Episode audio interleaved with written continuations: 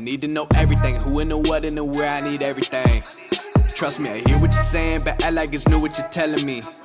I'm curious, George. I happen to. Λοιπόν, είμαστε στον αέρα του Geek Radio και είναι το Shotlock Podcast.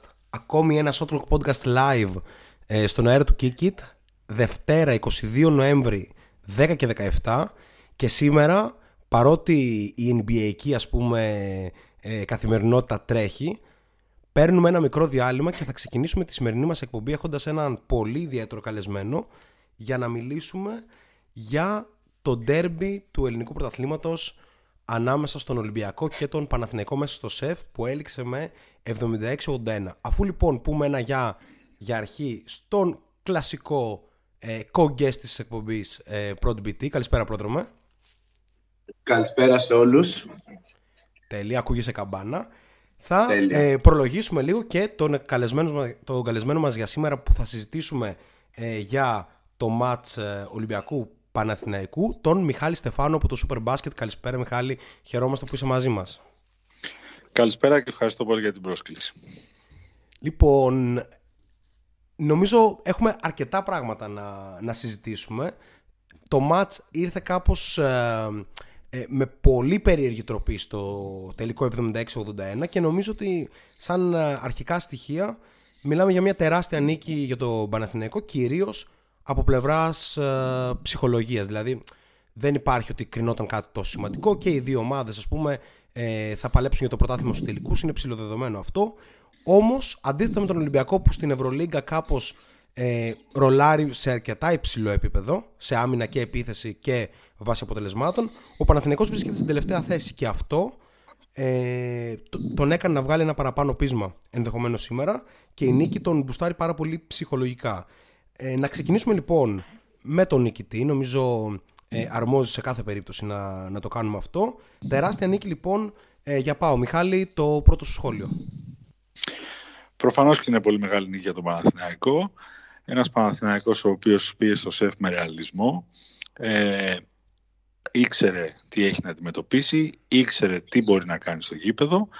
Ε, γι' αυτό και ουσιαστικά ε, έπαιξε το χαρτί της ζώνης για 40 λεπτά.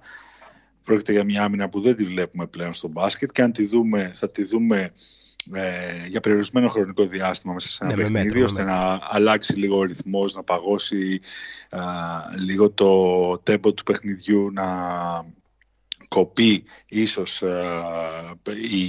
η, ο επιθετικός σύστρος μιας ομάδας. Ε, και ο λόγος που τη βλέπουμε συχνά είναι γιατί εκτός του ότι ε, χαλάει το ρυθμό του αντιπάλου, χαλάει και τον δικό σου, δηλαδή ε, όντας οι παίχτες ε, σε αυτή τη ε, θέση άμυνας ε, πολλές φορές χάνουν τη συγκέντρωσή τους, χάνουν σε ένταση, υπάρχει πρόβλημα στο rebound και ε, το κυριότερο είναι ότι κάποια στιγμή η ζώνη διαβάζεται και αντιμετωπίζεται. Ε, οπότε είναι δύσκολο να σου βγει για 40 λεπτά. ο Παναθηναϊκός κατάφερε μετά το καλό ξεκίνημα του Ολυμπιακού το 2013 να βγάλει κάποιες άμυνες, ε, να βάλει κάποια σουτ. Έχουμε πει ότι έχει κάποια ε, ίσως άλλοι τα δομικά προβλήματα που δεν το επιτρέπουν να παίξει μπάσκετ υψηλού επίπεδου σε διάρκεια και με συνέπεια σε διοργανώσεις όπως η Ευρωλίγα. Όμως το ατομικό ταλέντο των παιχτών του, ε, κάποιων παιχτών του, είναι τέτοιο που εφόσον οι συνθήκες το επιτρέψουν μπορεί να κάνουν τη ζημιά σε οποιοδήποτε παιχνίδι αυτό είδαμε και σήμερα ουσιαστικά. Ένα Παναθηναϊκό που συνήλθε από το αρχικό καλό ξεκίνημα του Ολυμπιακού, ε, άρχισε να, να σκοράρει, επέμεινε στη ζώνη, ο Ολυμπιακός δεν έβρισκε λύσεις, ήταν βιαστικός, ήταν νευρικός, είχε ένα τεράστιο πρέπει πάνω από το κεφάλι του, είχε τον τίτλο του φαβορή, έπρεπε να τον βεβαιώσει, βιαζόταν λίγο να νικήσει και αυτό ε, εξελισσόταν σε βούτυρο στο ψωμί του Παναθηναϊκού, ο οποίος πήγαινε το παιχνίδι εκεί που ήθελε με βάση τις δικές του δυνατότητες. Ε, στο δεύτερο ημίχρονο ο Ολυμπιακός βγήκε έτοιμος, ε, με φυσικά ε, πιο σημαντικό πόλο τον Φαλ, έδωσε την μπάλα στο, στο χαμηλό post, Φαλ τελείωσε φάση, κέρδισε φάουλ, δημιούργησε για τους υπόλοιπους. και ο Ολυμπιακός έκανε ένα δεκάλεπτο το τρίτο με 26-12 επιμέρους δείχνοντας να απλοποιεί τα πράγματα κυρίως όχι λόγω του σκορ λόγω της ε, τακτικής και της εξέλιξης ότι είχε βρει ουσιαστικά το αντίδοτο και δεν έβλεπε δεν έβλεπες τρόπο να αλλάξει αυτή η εικόνα του αγώνα. Από τη στιγμή που ο Παναθηναϊκός ούτε τότε ε, πήγε σε μια άλλη λογική. Ε, ο Ολυμπιακός βέβαια ε, συνέχισε να μην σουτάρει καλά. Ε, δεν ε, τελείω. Μιχάλη, εδώ να βάλουμε μια ανωτελεία. Ναι, ναι. Ε, νομίζω ότι η ανάλυση σου κάπως ε, καλύπτει το μεγαλύτερο κομμάτι ε, και του αγώνα αλλά και του τι είδαμε. Ε, να μπούμε λίγο σε σένα. Ε, Παπαπέτρου 5 στα 13, Μέικον 2 στα 7, όμως ο Παναθηναϊκός βγαίνει νικητής βάζοντας 80 πόντους μέσα στο σεφ.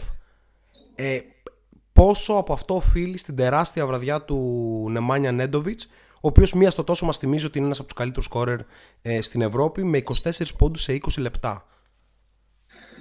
Ναι. Ε, η αρχική μου εικόνα πριν ξεκινήσει το μάτς βασικά ήταν ότι αν ο Ολυμπιακός κάπως πάρει προβάδισμα νωρίς, τύπου κοντά στο διψήφιο, ο Παναθηναϊκός δεν δύναται να γυρίσει το μάτς. Γιατί ο Ολυμπιακός συνήθως παίζει πολύ καλύτερη άμυνα στο δεύτερο ημίχρονο, τουλάχιστον στην Ευρωλίγκα αυτό μας έχει δείξει. Ο Παναθηναϊκός δεν μπορεί να φτάσει ομάδες οι οποίες τρέχουν, αλλά με διέψευσε και εδώ θέλω να βγάλω κάπως το καπέλο σε ένα βαθμό στον coach ε, Πρίφτη, γιατί πήγε εντελώς το παιχνίδι στα σημεία στα οποία θα μπορούσε να τον φέρουν, να φέρουν την ομάδα σε θέση να, να, να κλέψει μάλλον το μάτς, για να το θέσω καλύτερα.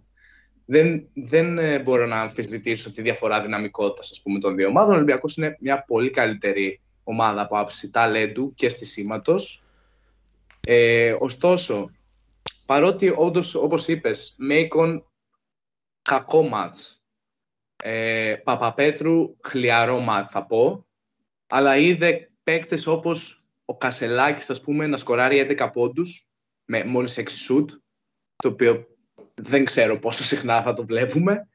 Ε, είδε τον Έντοβιτς να παίρνει φωτιά από σχετικά νωρίς θα πω και εδώ κάπως θα αμφισβητήσω ίσως την επιλογή ε, του Μπαρτζόκα. Εγώ θα ήθελα κάπως, ε, όταν, αν έβλεπα τον Έντοβιτς να παίρνει φωτιά, θα, θα έπαιζα overplay άμυνα τον Έντοβιτς όλη την ώρα. Δεν, δεν θα τον άφηνα. Ούτε αυτά τα, 20, αυτά τα 20 λεπτά που θα μέσα θα έπρεπε να ματώσει για κάθε πόντο που θα έπρεπε να βάλει. Ωστόσο, παίκτες που συνήθως αναλαμβάνουν αυτό το ρόλο, όπως ο Λαρετζάκης, δεν πήραν πολύ χρόνο συμμετοχής. Ε, ο Γιαννούλης έπαιξε μόνο στο πρώτο εμίχρονο, νομίζω, και για κάτω στυλ 5 λεπτά. Ε, οπότε ο Παναθηναϊκός κάπως μπορεί να μην δικαιώθηκε από το κατεξοχήν, ας πούμε, ίσως πιο σταθερό του σκόρερ, αν μπορώ να το πω έτσι, το Μέικον, αλλά είδε άλλους παίκτες, ας πούμε, να ε, κουβαλάνε την κατάσταση. Ε, δεν είχε καθόλου απάντηση για το Μουσταφά Φαλ. Δεν, ο, ο Παπαπέτρου, λυπάμαι που θα το πω, αλλά πραγματικά ήταν ο Παπαγιάννης, Παπαγιάννης. Ε, ο Παπαγιάννης, sorry. Ναι, ο Παπαγιάννης. Ο οποίος, εντάξει, δεν είχε κακό stat line, αλλά όποιος είδε το match μπορεί με εύκολα να πει ότι ήταν bullying αυτό το οποίο συνέβαινε. και ο Παναθηναϊκός δεν είχε καμία απάντηση. Ήταν, πραγματικά ήταν τρομακτικό. Κάθε φορά που η μπάλα πήγαινε προς το foul, προς το foul κάποιος ερχόταν και του έκανε κάποιο foul χαμηλά ή όπου μπορούσε. Ε, OK, okay, προ, ε, σταματάω και σε εδώ. νομίζω εγώ, το βασικό στοιχείο που, okay. που νομίζω ότι έπαιξε ρόλο η ζώνη ήταν προφανώς εντάξει το ότι ο, ο Μπαρτζόκας δεν έδωσε απάντηση σε αυτό το όχι ακριβώς τρίκ που έβαλε ο Πρίφτης. Θα ήταν τρίκ, ας πούμε, μερικές δεκαετίες πίσω. Τώρα η επιλογή για 40 λεπτή ζώνη ήταν μια επιλογή καταναγκαστική. Ότι υπάρχει μια σαφέστατη διαφορά ε, επίπεδου, τουλάχιστον όπως το βλέπω εγώ, και ότι πρέπει με κάποιο τρόπο να, να βάλω ένα αριθμό ο οποίος αλλάζει τελείως τα δεδομένα. Αυτό δημιούργησε το 4 στα 27, αλλά εγώ νομίζω ότι αυτό δημιούργησε ακόμη περισσότερο το 12 assist του Ολυμπιακού. Ο Ολυμπιακός είναι μια ομάδα που θέλει να δημιουργεί, είναι μια ομάδα που θέλει ε, ξέρεις, να έχει μια πολυφωνία, να γυρνάει μπάλα, να πηγαίνει σε πολλά χέρια και να έχει διαφορετικούς σκόρερ, πράγμα το οποίο ε, δεν το κατάφερε σήμερα και εν πολύ σε αυτό ε, οφείλεται στη ζώνη. Μιχάλη, αυτή η ήττα μπορεί να φέρει θέματα ψυχολογίας πιστεύεις ε, στον Ολυμπιακό γιατί ο coach Μπαρτζόκας έχει ένα πολύ μεγάλο ας πούμε ε, ιστορικό καλών επιδόσεων με τον Ολυμπιακό που κάπου στοιχιώνεται περιέργως από τις επιδόσεις του ελληνικού πρωτάθλημα απέναντι στον Παναθηναϊκό. Αλήθεια είναι αυτό. Ε, και η ψυχολογία πάντα είναι πολύ σημαντική στον αθλητισμό. Το βλέπουμε σε κάθε ευκαιρία. Ε, δυστυχώς ο Ολυμπιακός, για, τον Ολυμπιακό δυστυχώς ε, και για τον Μπαρτζόκα επαναλήφθηκε ένα εφιαλτικό σενάριο ε, και μάλιστα σαν επανάληψη ήταν, σαν επανάληψη. Ναι, οι συνθήκες ήταν ε, ιδανικές ε, για τον Ολυμπιακό και οι χειρότερες για, για τον Παναθηναϊκό με βάση την εικόνα που ε, έχουν δείξει οι δύο ομάδες. Όμως έτσι είναι, γι' αυτό τα ντέρμπι και τα, τα μεγάλα κλασικά ντέρμπι ανά τον κόσμο ε, ε, παίρνουν αυτή τη φήμη για την έγκλη διότι ακόμα και σε τέτοιες περιπτώσεις το αποτέλεσμα είναι ρευστό ε, και μπορεί να έρθει το πάνω κάτω. Δηλαδή μπορεί η ιστορία να γράφεται κόντρα, το έχουμε δει πάρα πολλές φορές, κόντρα στη λογική, την αγωνιστική. Από εκεί πέρα ο Ολυμπιακός ε, νομίζω ότι ε, θα πρέπει να παραμείνει ψύχρεμος, είναι πολύ νωρίς τη σεζόν, ε, ασφαλώς και θα του προκαλέσει κραδασμούς αυτή η ήττα, γιατί είμαστε στην Ελλάδα και όλοι ξέρουμε τι σημαίνει να χάνεις τον Παναθηναϊκό από ένα χειρότερο Παναθηναϊκό μέσα στην έδρα σου. Ε,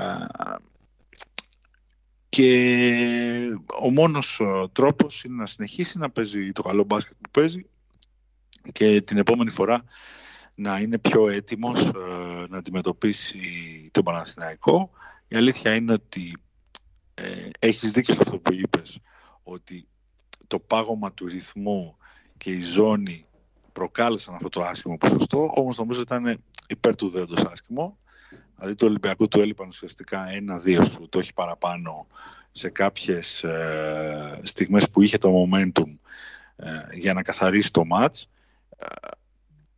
Ε, ουσιαστικά το, το μάτς ισορροπούσε μεταξύ 10, 12, 15, δηλαδή αν πήγαινε 15-16 και τελειώσει, συνήθως έπεφτε στους 9-8 και εκεί ε, έμενε ο Παναθηναϊκός ζωντανός και αυτό φυσικά τον εξυπηρετούσε γιατί ο Ολυμπιακός αγχωνόταν.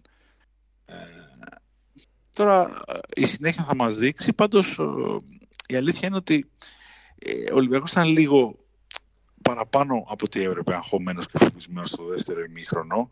Ε, ειδικά από τη στιγμή που η διαφορά δεν πήγε στους 20, έφτασε μέχρι στους 14 και ο Παναθηναϊκός έδειχνε κάποια σημάδια ζωής, κυρίως με τον Κασελάκη, σε πολύ κρίσιμη καμπή του παιχνιδιού για, τον, για τους πράσινους. Ε, χρησιμοποίησε ουσιαστικά έξι παίχτες στο δεύτερο ημίχρονο, δηλαδή ο, ο Λιβιό μπήκε για δύο λεπτά και αποσύρθηκε γρήγορα. Ε, όλο το δεύτερο ημίχρονο βγήκε με Φαλ, Παπανικολάου, Βεζέγκοφ ε, και τους ε, τρεις γκαρντ, ε, τον Γουόκαπ, τον Ντόρσεϊ και τον Σλούκα. Πολύ κακό παιχνίδι και από τον Σλούκα, σημαντικό. Οπότε κάπως έτσι γίνεται η ζημιά, δεν θέλει και πολύ.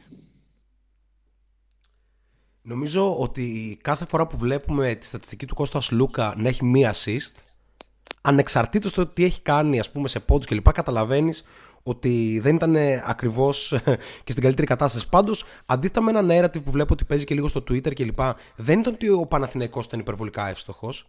Δηλαδή, ο Παναθηναϊκός τέλειωσε το μάτι με 10 υπερβολικά εύστοχος στο τελευταίο εξάλεπτο. Ναι, απλά δηλαδή, μπήκαν τα κρίσιμα που λέμε. Νομίζω ότι έχει μια αξία το συζητήσαμε και, και pre-game ας πούμε συζητιόταν και το βάλαμε κι εμείς ε, αρκετά ότι ο Μουσταφά Φόλ αποτελεί για τον Ολυμπιακό μία πάρα πολύ ε, υψηλού επίπεδου λύση. Έτσι. Και νομίζω ότι και σήμερα φαινόταν ότι όταν ο Φάλ δεν παίζει υπάρχει πρόβλημα στον Ολυμπιακό. Αυτό είναι και το πρόβλημα ταυτόχρονα. Δηλαδή το ότι ο Φάλ ε, εξελίσσεται σε παίχτη ε, νούμερο ένα κομβικό και σημαντικό για τον Ολυμπιακό δεν είναι και το καλύτερο. Δηλαδή, ε, εμείς, ε, εγώ τουλάχιστον είχα προβλέψει την επιρροή που θα είχε ο Φάλ στο παιχνίδι του Μπαρτζόκα. Ναι, ναι, ναι. Ήταν ένας πολύ ταιριαστός παίχτης για τον Μπαρτζόκα. Όμως ο Φάλ δεν μπορεί να είναι ε, η μοναδική σου λύση. Ε, Καταλαβαίνεις πώς το λέω. Είναι ένας παίχτης ο οποίος πρέπει να παίξει να πάρει όλες τις μπάλες όταν θα παίξει, δηλαδή να περάσει μπάλα σε κάθε κατοχή από πάνω του. Είναι πολύ καλός και στην άμυνα. Είναι πολύ καλός και στην άμυνα στις αλλαγές. Έχει πολύ, καλό, α, πολύ καλά πόδια για το ύψος του. Θα θυμάστε σε κάποιες περιπτώσεις πώ έκοψε το Μέικον ή αλλίωσε άλλα σουτ βγαίνοντας σε φάσεις που συνήθως οι κοντοί δεν έχουν πρόβλημα να τις τελειώσουν. Παρ' όλα αυτά, το ότι ο Ολυμπιακός αυτή τη στιγμή δεν έχει από πίσω ε, μια συνέχεια. Ο Μάρτιν είναι πολύ ανέτοιμος ε, και φυσικά το κατάλαβε πρώτος από όλους ο Μπαρτζόκας και σήμερα. Ο Λιβιό επίσης ε, προερχόταν και από τραυματισμό μια προπόνηση, δεν ήταν και αυτός έτοιμος. Αν και στο πρώτο ημίχρονο έδειξε πίσω σε επιθετικό rebound και έτσι έμεινε λίγο μόνος στο φάλα. Απ' την άλλη, ούτε ο Λαρετζάκης έπαιξε το δεύτερο ημίχρονο, ούτε ο Μακίσικ έπαιξε το δεύτερο ημίχρονο. Ε, ούτε ο Πρίντες έπαιξε το δεύτερο ημίχρονο και αυτές είναι κάποιες σκέψεις που, δηλαδή προκαλούνται κάποιες σκέψεις ε, υπό την έννοια ότι ε, όντως εμπιστεύεται ας πούμε όταν ένα παιχνίδι είναι στην κόψη του ξεραφιού τόσο λίγους παίχτες ο Μπαρτζόκας και αν εμπιστεύεται τόσους λίγους οι άλλοι τι κάνουν στον Ολυμπιακό; Ε, γιατί το έχουμε δει πολλές φορές ότι ε, σε κλειστά μάτς, δύσκολα μάτς, το δεύτερο ημίχρονο κλείνει πάρα πολύ το rotation. Αυτό δεν είναι απαραίτητα κακό, αλλά ξέρεις, δεν θα σε οδηγεί πάντα εκ του ασφαλούς.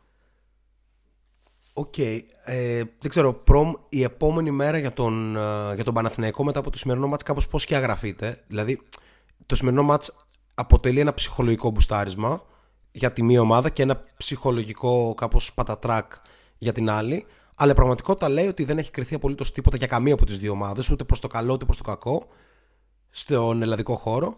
Ενώ στην Ευρωλίγκα κάπως έχει μείνει, ρε παιδί μου, ένα πολύ μεγάλο δυσάρεστο συνέστημα στους ε, φίλους του Παναθηναϊκού που με τόσο μπασκετικό κοινό που, που υπάρχει, ας πούμε, και στις δύο ομάδες με τους τίτλους κλπ. Νομίζω ότι δεν είναι ότι είναι ευχαριστημένοι απλά με, με μία νίκη ή τελείως απογοητευμένοι οι άλλοι από μία ήττα. Οπότε τι μένει, ας πούμε; Αν ήσουν ο πρίτης, τι θα κρατούσε από το σημερινό μάτς; Όπου να σχολιάσουμε ναι. σε μπασκετικό επίπεδο ότι η ζώνη ήταν 25 λεπτό πλάς και στο μάτς με την Bayern. Δηλαδή ναι, δεν αποκλείεται ναι. πιστεύω να δούμε τον Παναθηναϊκό να καθιερώνει τη ζώνη αλλά 1994. Ε, ναι, εντάξει, τώρα ένα ντέρμπι 8η αγωνιστικής στο ελληνικό πρωτάθλημα μετά από διαβολοβδομάδα, Δευτέρα βράδυ. Εντάξει, για τον Ολυμπια... από την πλευρά του Ολυμπιακού πρέπει να υπάρξουν εννοείται κάποιες σκέψεις και νομίζω ότι τις έβαλε και ο Μιχάλης στο βαθμό του κυρίως του rotation και του ρόλου που παίζει ο Μουσταφά. Το μόνο που θέλω να πω σχετικά με τον Ολυμπιακό και θα πάω στον Παναθηναϊκό είναι ότι εγώ όσο έβλεπα το μάτσα, ας πούμε, έβλεπα το Σάσα, ο οποίος ήταν φοβερός στην άμυνα ε, έδινε όλες τις βοήθειες όταν χρειαζόταν και στην, και στην επίθεση. Απλά στην επίθεση αυτό. Ρε παιδί μου, έπρεπε να δω τη stat line στο τέλος για να καταλάβω όντως πώς καλός ήταν. Για όσους δεν ξέρουν, ο Βεζέγκοφ τελείωσε με 19-10 το μάτς με 12 σουτ. Το οποίο είναι εντυπωσιακό, έτσι. Να, να πω κάτι σε αυτό, γιατί ε, έχει δίκιο ο πρόδρομος. Ε, ο Σάσα ήταν ουσιαστικά ο μόνος που στη δεύτερη βασική αντιμετώπιση της ζώνης. Η πρώτη είναι να πάει μπάλα μέσα και να κυκλοφορείς καλά. Η δεύτερη είναι να κινηθείς χωρίς την μπάλα. Ε, ε, ένας σημαντικός τρόπος να σπάσει η ζώνη όσα ήταν ουσιαστικά ο μοναδικός παίκτης του Ολυμπιακού που έκοβε ε, συχνά και ή πήγαινε στο επιθετικό rebound. Επίσης, κάτι πολύ σημαντικό που ο Ολυμπιακός δεν το έκανε τόσο πολύ στο, από ένα σημείο και μετά. Ε, και γι' αυτό αθόρυβα, ενώ αυτό που λέει έχει δίκιο, δηλαδή δεν ήταν μια κυριαρχική εικόνα α, όπως άλλες φορές, αθόρυβα έφτασε τόσο πολύ γιατί εκμεταλλεύτηκε, επειδή είναι ένας έξυπνος παίχτης, αυτό που του έδινε η άμυνα. Δηλαδή έκοβε και πήγαινε στο επιθετικό rebound. Τελείωσε πολλές φάσεις έτσι. Ναι, ναι. Ε, τα περισσότερα του νομίζω κιόλας ήταν ε, slashes ή σε κάποια outplays ε, που έκοβε πολύ ωραία ναι, ναι, ναι. και έπαιρνε την μπάλα. Ναι, ήταν πολύ ουσιαστικός και μετρημένος με ελάχιστα λεπτά, με, με πολύ χαμηλό usage, ας πούμε. Και έπαιξε και όλα στις 34 λεπτά, ήταν πρώτος σε λεπτά στον αγώνα. Έπαιξε ε... το δεύτερο ημίχρονο. Έχασε βέβαια δύο κρίσιμε βολές. Αλλά ναι. νομίζω ότι από ένα και μετά υπάρχει και η κούραση. Δηλαδή λίγο πριν έβαλε ναι. τρεις, μετά έχασε τις δύο. Εντάξει. Ε, γενικά νομίζω ότι ε, ο Ολυμπιακός ε, θα πρέπει ε, να το αφήσει πίσω το αυτό το παιχνίδι. Αν θέλουμε να το δούμε καθαρά μπασκετικά, ήταν μια κακή παρένθεση. Ήταν κάτι που ε, σύμφωνα με τη λογική δεν μπορεί να συμβεί πολλές φορές. Ε, δηλαδή δεν μπορεί ο Παναθηναϊκός να επιμείνει σε μια ίδια προσέγγιση και να κερδίσει γενικότερα πολλές φορές. Ε, είναι ένα τρίκ που το χρειαζόταν. Πραγματικά κέρδισε τη συγκεκριμένη μάχη ο Πρίφτης. Ήταν ένα τρίκ που το χρειαζόταν γιατί βρισκόταν σε πολύ δεινή θέση με πολλές ήττες και απογοήτευση οπότε χρειαζόταν κάτι δραστικό αλλά δεν νομίζω ότι είναι εύκολο να, να το εφαρμόσεις σε βάθος χρόνου και να το βγεις σε καλό. Αυτή είναι η, η άποψή μου. Νομίζω ότι είναι τη 2021 αν δούμε ομάδα να, ε, να κυριαρχεί ας πούμε, ή τέλος πάντων να κερδίζει κάτι με, με τη ζώνη θα είναι εντυπωσιακό πραγματικά. Ναι, ε, συμφωνώ και εγώ πάρα πολύ για να πάω και στον Παναθηναϊκό που ρώτησε και ο Νίκος. Ε, η ζώνη το 2021... Ένα σχόλιο, ένα σχόλιο, προμ, ένα σχόλιο πριν συνεχίσεις, ναι. Προμ. Ε, εγώ θέλω να πω ότι και το κομμάτι του rotation του Μπαρτζόκα κάπως φαίνεται ότι όντως στα δύσκολα μάτια εμπιστεύεται συγκεκριμένους παίχτες, ε, αφήνει στον πάγκο περισσότερο ώρα άλλου κλπ. Το ζήτημα του Μάρτιν είναι ένα ζήτημα που σιγά σιγά όσο η σεζόν ε, προχωράει ίσως απασχολήσει περισσότερο τον Ολυμπιακό. Και εντάξει ο Ace ας πούμε δεν έχει μπει ακόμα, έχει γαστεντερίτιδα σήμερα δεν μπορούσε να παίξει. Αλλά η εικόνα του Μάρτιν το να μπαίνει και να βγαίνει για δύο λεπτά δεν αντιστοιχεί στο δεύτερο ψηλό. ε, μιας ομάδας. Και ο Ace νομίζω δεν είναι πεντάρι. Δηλαδή Ακριβώς και ο Ace δεν είναι και πεντάρι. Οπότε ναι. ίσως είναι ένα ζήτημα το οποίο ε, μπορεί να απασχολήσει. Όπως και στον Παναθηναϊκό, ας πούμε, όσο μεγάλο παιχνίδι, γιατί είναι όντως μεγάλο ε, και κυρίως σε επίπεδο και ψυχολογίας αλλά και IQ, ας πούμε, από πλευράς μπάσκετ, το παιχνίδι του Κασελάκη. Όταν έχεις ο Κάρο ναι. και Evans και παίζει ο Κασελάκης, μιλάει και για το καλοκαίρι που είχες σαν ομάδα, ανεξάρτητα από το πολύ μεγάλο παιχνίδι που είχε σήμερα ο Έλληνας Forward. Για πες, Πρόμ. Ε, ναι, για να πάω λίγο στο Παναθηναϊκό. Εντάξει, ο Παναθηναϊκός την ήθελε όσο τίποτα άλλο αυτή την νίκη. Ε, η στρατηγική του Πρίφτη εμένα μου θύμισε λίγο, ε, λίγο coach Πιτίνο, δεν από ψέματα. Ε, αυτό το, η ζώνη, ρε παιδί μου, το 2021 σε αυτό, σε αυτό το επίπεδο δεν είναι sustainable. Δεν μπορεί να αντέξει σε βάθος χρόνου και να σου φέρει αποτελέσματα. Νομίζω είναι δεδομένο αυτό.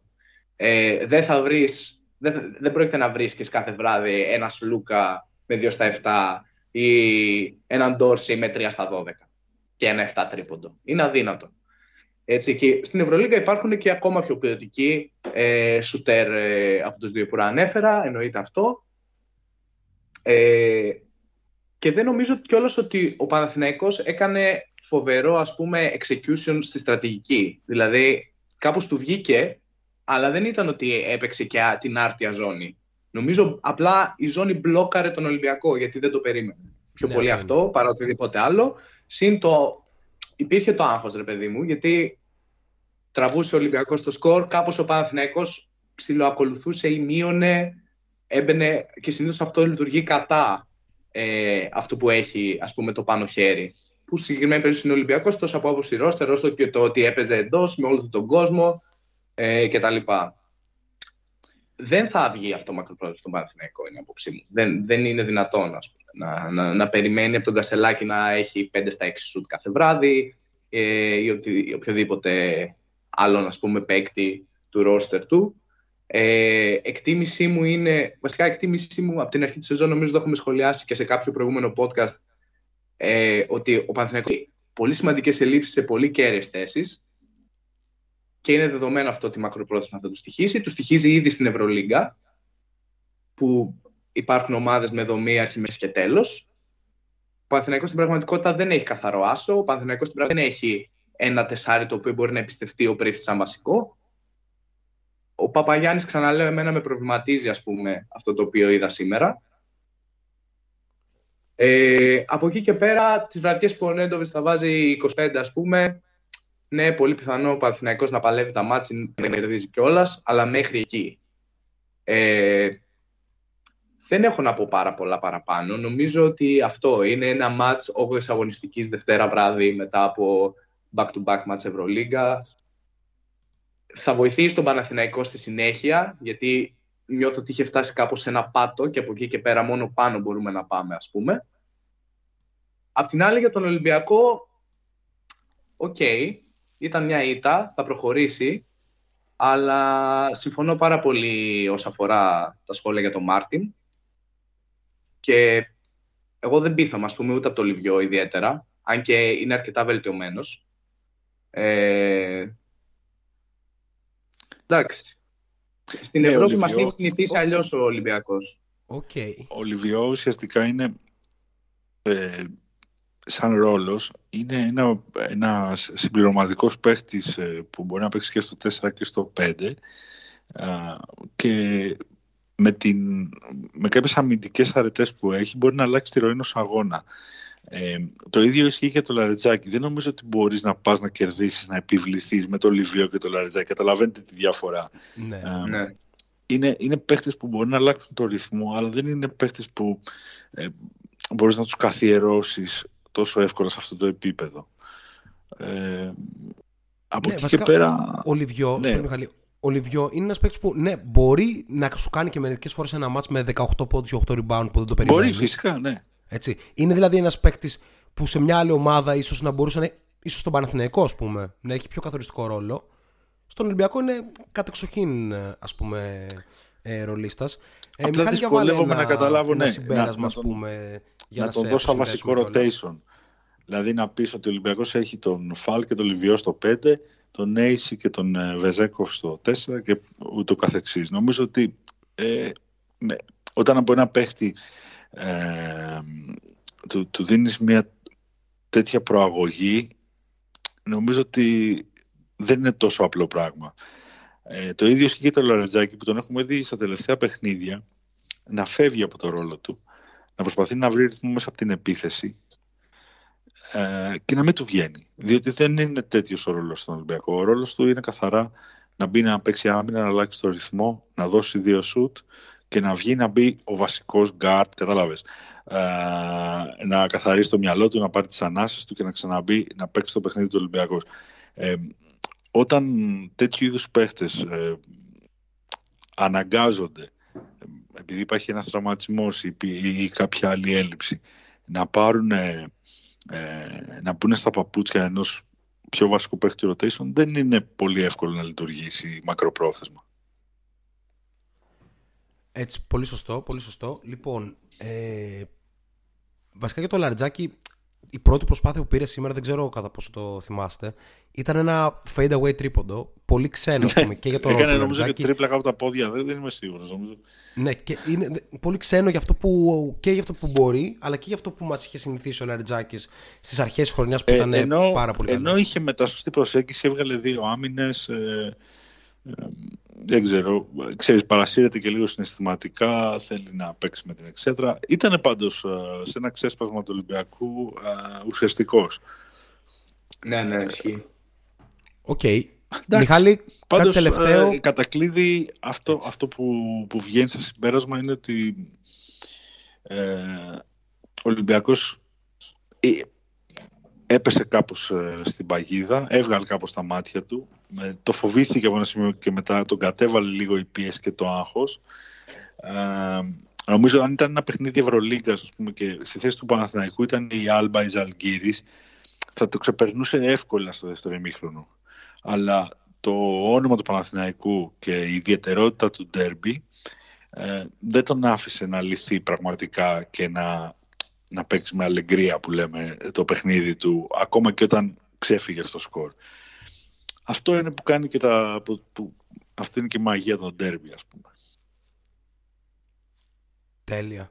ΟΚ, λοιπόν, ε, νομίζω αναλύσαμε εκτενώς ε, στο βαθμό που επιτρέπει κιόλας και στο χαρακτήρα της εκπομπής που είναι παραδοσιακά NBA εκεί, το, το ελληνικό derby, ένα ελληνικό derby που είχαμε πολύ καιρό να δούμε για το ελληνικό πρωτάθλημα. Μιχάλη, σε ευχαριστούμε πάρα πολύ που ήσουν σήμερα μαζί Να μας είστε καλά και καλή Ευχαριστούμε, συνέχεια. Μιχάλη. Να είσαι καλά. Και τα ξαναλέμε για Ευρωλίγκα και λοιπά σίγουρα. Οπωσδήποτε. Bye bye. Ναι. Λοιπόν, πάμε εμείς σε ένα τραγουδάκι και επιστρέφουμε με ε, την ημερήσια διάταξη. Πάρα πολλά μάτς στο NBA το Σαββατοκύριακο. Οπότε πρώτα πάμε σε ένα κομμάτι και επιστρέφουμε σε λίγο, έτσι. Yes. Yeah. yeah. Yeah. It, can't be done. Now I'ma let the champagne bottle pop. I'ma take it to the top. Show, I'ma make it hot, pressure pussy, the stunt and I pop. Stand above, squeezing my pistol, I'm sure that I got it. Now uh-huh. Peter Piper, big peppers, and run rock rhymes. I'm 50 cent, I write a little bit, but I pop nines. Tell niggas get their money right, cause I got mine. When uh-huh. I'm around, quit playing, nigga, you can't shine. You gon' be that next chump, then up in the trunk after being hit by the pump. Is that what you want? Be easy, nigga. I lay your ass out. Believe me, nigga. That's what I'm about. Gangster. You can find a nigga sitting on throne. Hit the clutch, hit the gear, hit the gas, and I'm gone. If I can't do it, homie, it can't be done. Now I'ma let the champagne bottle pop. I'ma take it to the top. Show, I'ma make it hot, baby, baby. I'm down for the action. He's smart with his mouth to smack. You holding your strap, you might come back, so clap. React like a gangster, die like a gangster for acting. Cause you get hit in homicide to be asking what happened. Oh no, look who crept in with the foe, foe. Low, bro. Uh-huh. East side, west side, niggas know, yo. I'm no go. Even my mama saying something really wrong with my brain. Niggas uh-huh. don't rob me, they know I'm down and die for my chain. G unit, we get it poppin' in the hood. G unit, motherfucker was good. I'm waiting on niggas to act like they don't know how to act. Uh-huh. After sipping too much jack, I blow 'em off the map with the Mac. Thinking it's all rap, till that ass get clapped and Doc say it's a rap. It's a rap, nigga. If I can't do it, homie, it can't be done. I'ma let the champagne bottle pop. I'ma take it to the top. Show, I'ma make it hot, baby. baby. I invented how to teach lessons to slow learners. Go ahead, act up, get smacked in the head with the burner. I don't fight fair. I'm dirty, dirty. I'm from Southside Jamaica, Queens, nigga. You heard me? When the street lights come on, niggas blasting 9s uh-huh. Get locked up, then read books to pass the time. And the game is ups and downs, so I stay on their mind. Niggas on my dick more than my bitch, I stay on their mind. There ain't nothing they can do to stop my shine. Uh-uh. This is God's plan, homie. This ain't mine. I the music loud, so grandpa called me a nuisance. And grandma always gotta throw her two cents. I'm the dropout, I made more money than his teachers. Ruthless like the coop, but I come with more features. I am what I am. You can like it or love it. It feels good to put 50 grand and think nothing of it. Fuck if I can't do it, homie, it can't be done. Now I'ma let the champagne bottle pop. I'ma take it to the top. Show, I'ma make it hot, baby, baby.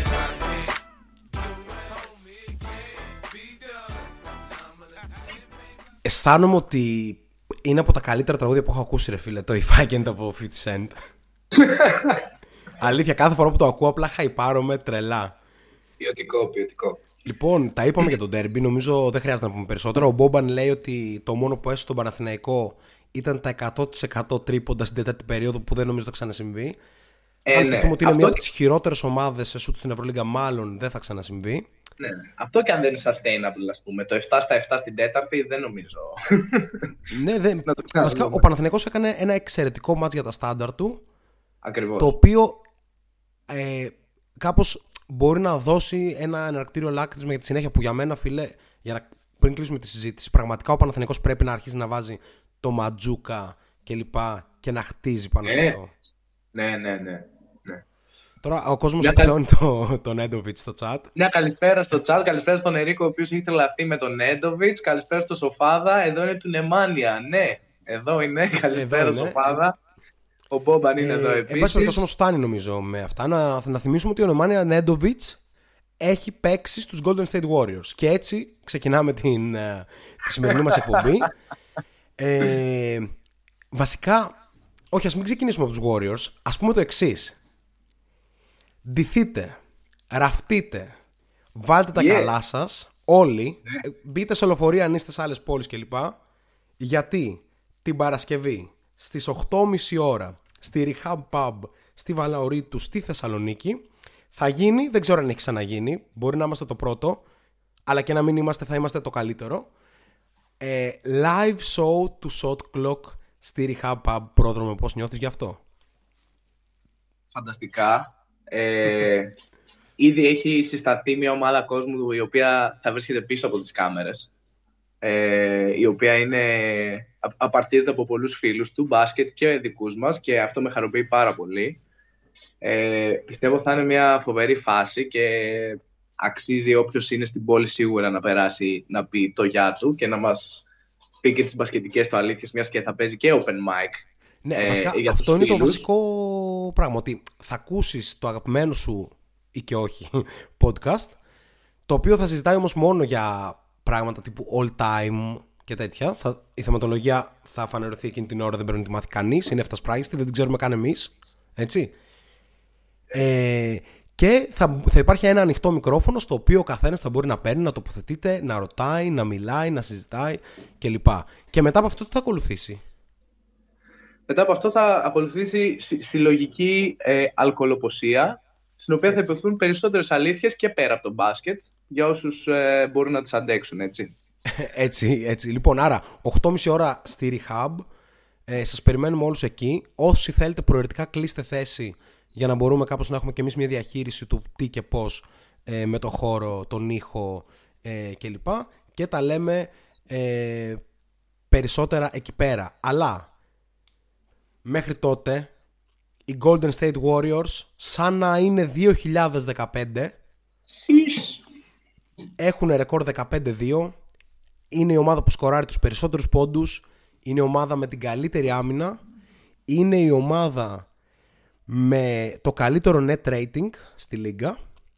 Και είναι η ομάδα που σε 6 ματς που ο Στεφ Κάρι έχει σκοράρει κάτω από 20 πόντους έχει 6-0. Δεν ξέρω από πού να αρχίσω ε, και πού να τελειώσω με τους φετινούς Warriors. Λέω να ξεκινήσω από το εξής πρόμ. Bold, όχι bold, καθόλου bold. Λοιπόν, ο Andrew Wiggins είναι All-Star. Ναι, ναι. Βασικά. Ε, Στα και τρία τελευταία πλέον, παιχνίδια- sorry, έχει αρχίσει να το γράφει όλο το μπασκετικό ε, Twitter. Δηλαδή, ε, μεγάλοι haters, ακόμα και στο α, ειδησιογραφικά, ας πούμε, των Warriors, απλά γράφουν, ok, All-Star Season. Για πάμε. Ε, ο Wiggins έχει 28 πόντους μέσα όρο στα τελευταία τρία, αν δεν κάνω λάθος. Έχει Κάπου στα εκεί. τελευταία 8 24 πόντους μέσω όρο με 67% true shooting. Ε, περίπου στους αριθμούς που μιλούσαμε για τον Durant πριν μια εβδομάδα. Ναι. Ε, επιτέλους θα πω εγώ. Επιτέλους για σένα που νομίζω είσαι ο, αντικειμενικά ο μεγαλύτερος οπαδός του Άντριου πιθανώς σε όλο τον κόσμο. Φίλε, όχι. δεν ξέρω άνθρωπο που Όχι. τον, τον έχει πιστέψει τόσο.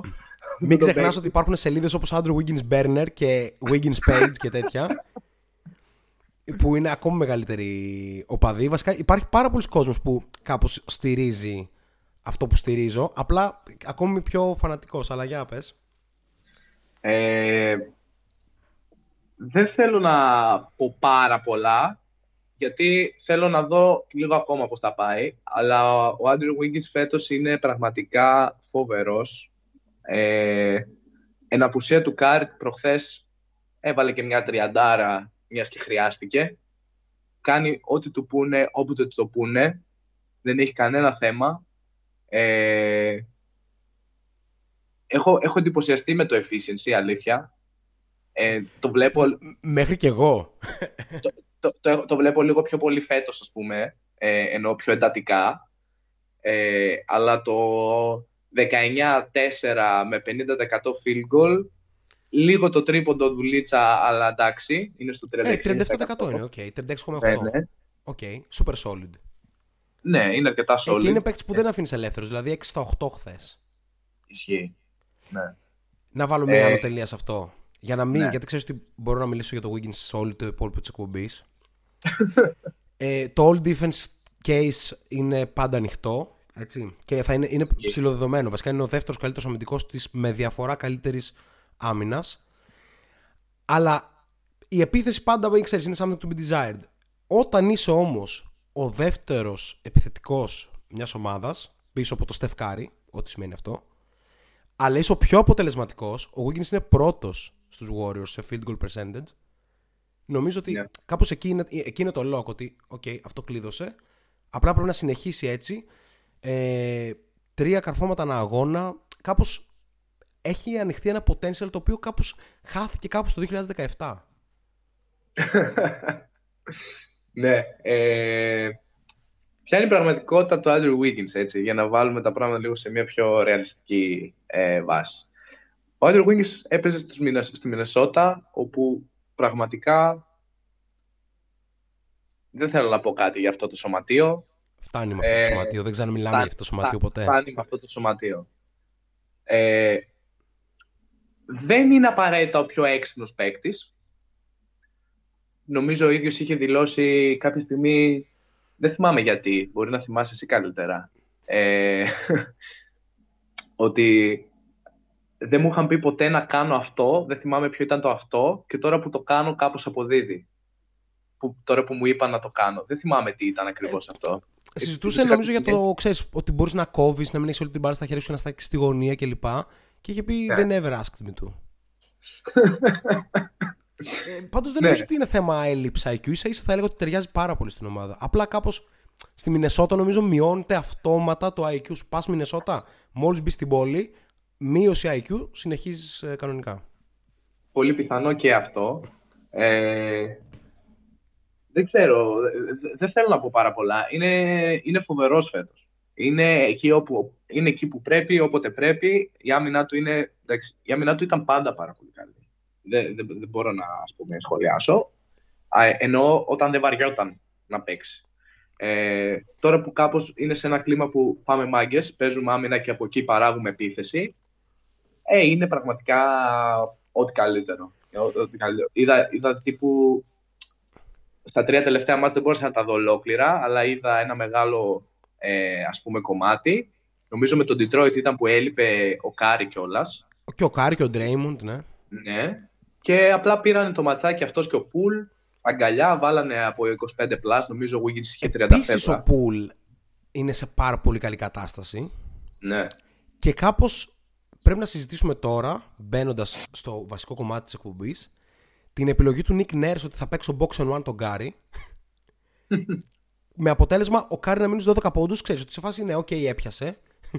και να φάει 60 πόντους από το δίδυμο που δύο μέρες πριν είχε βάλει 65 στο Detroit. Δηλαδή κάπως. ΟΚ, πολύ σωστό που κατάφερες Nick Nurse να σταματήσει το Στεφ Κάρι, γιατί κανείς δεν μπορεί να σταματήσει το Στεφ Κάρι.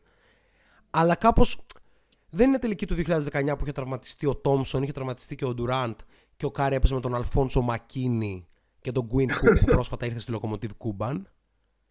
Respect.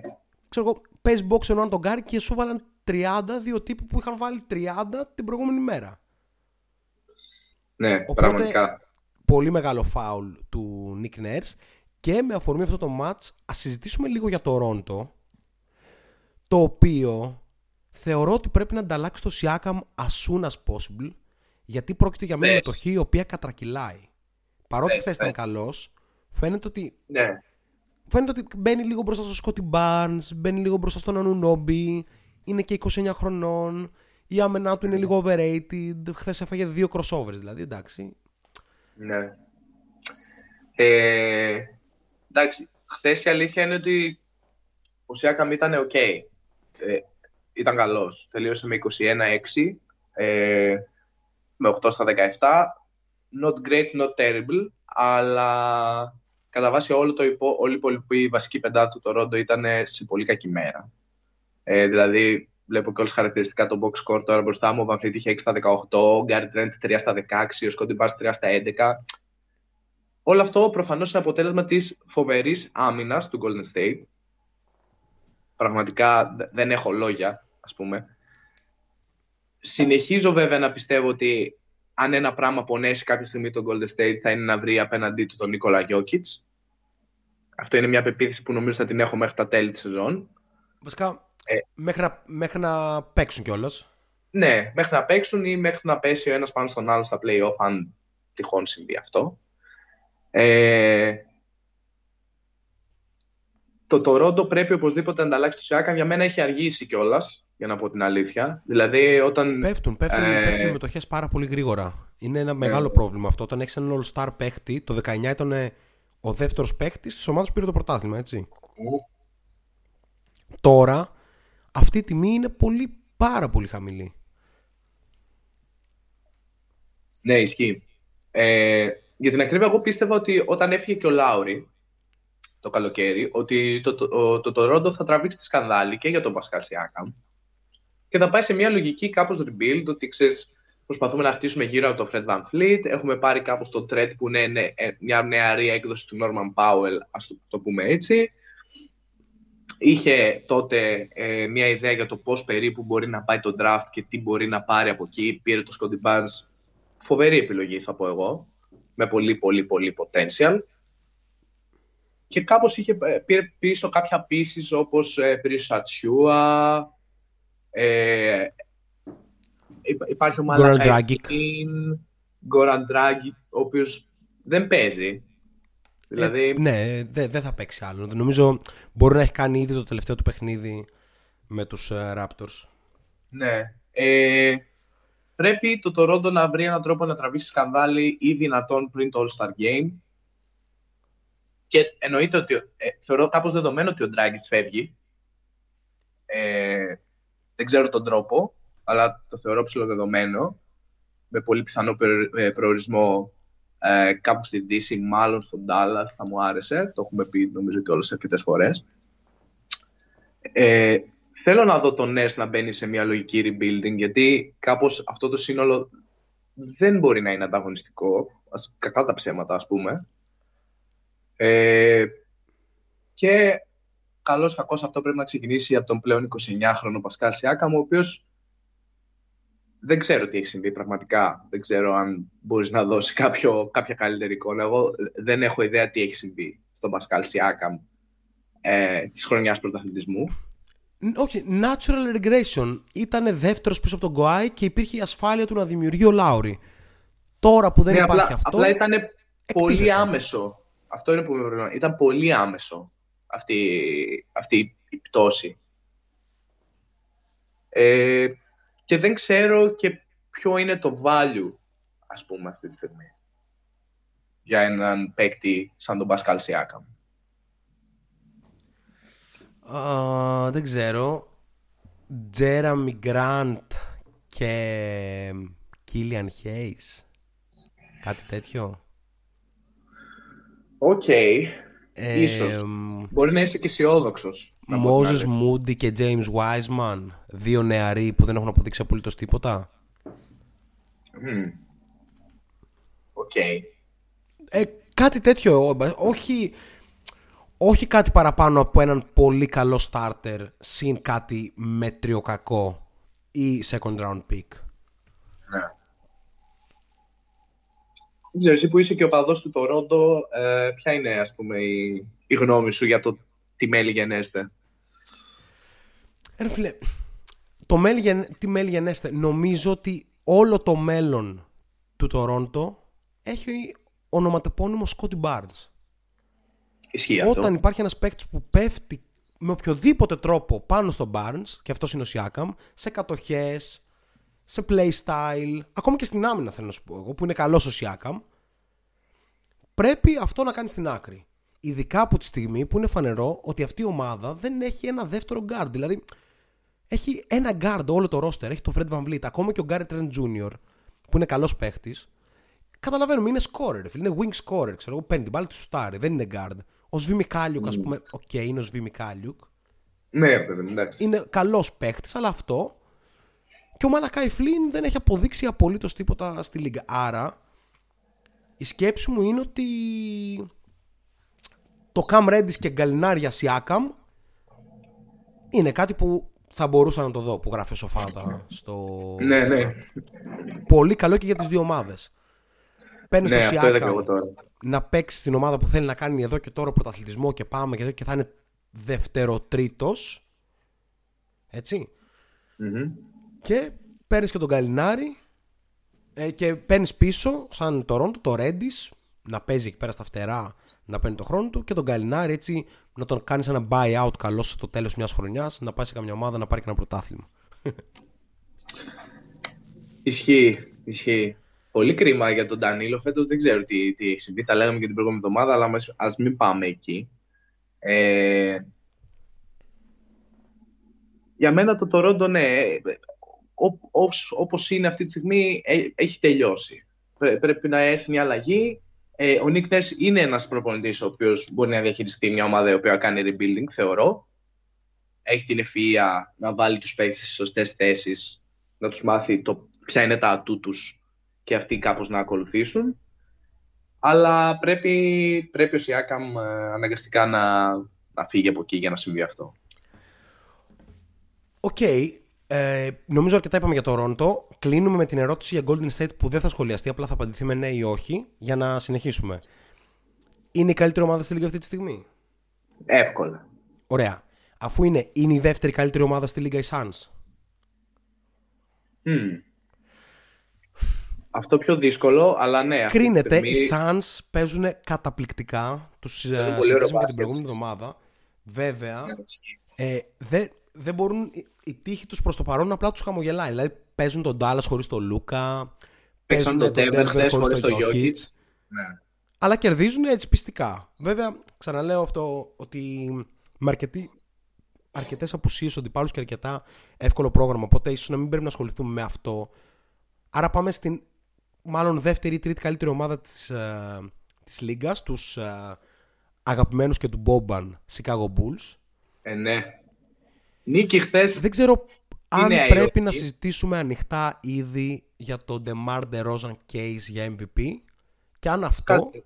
Τι ακριβώς να εμποδίζεται συζητήσουμε; από ένα case του Ζακ Λαβίν γι' αυτό. Για μένα ο Ντερόζαν αυτή τη στιγμή είναι κάπου στο 5. Από χοντρικά.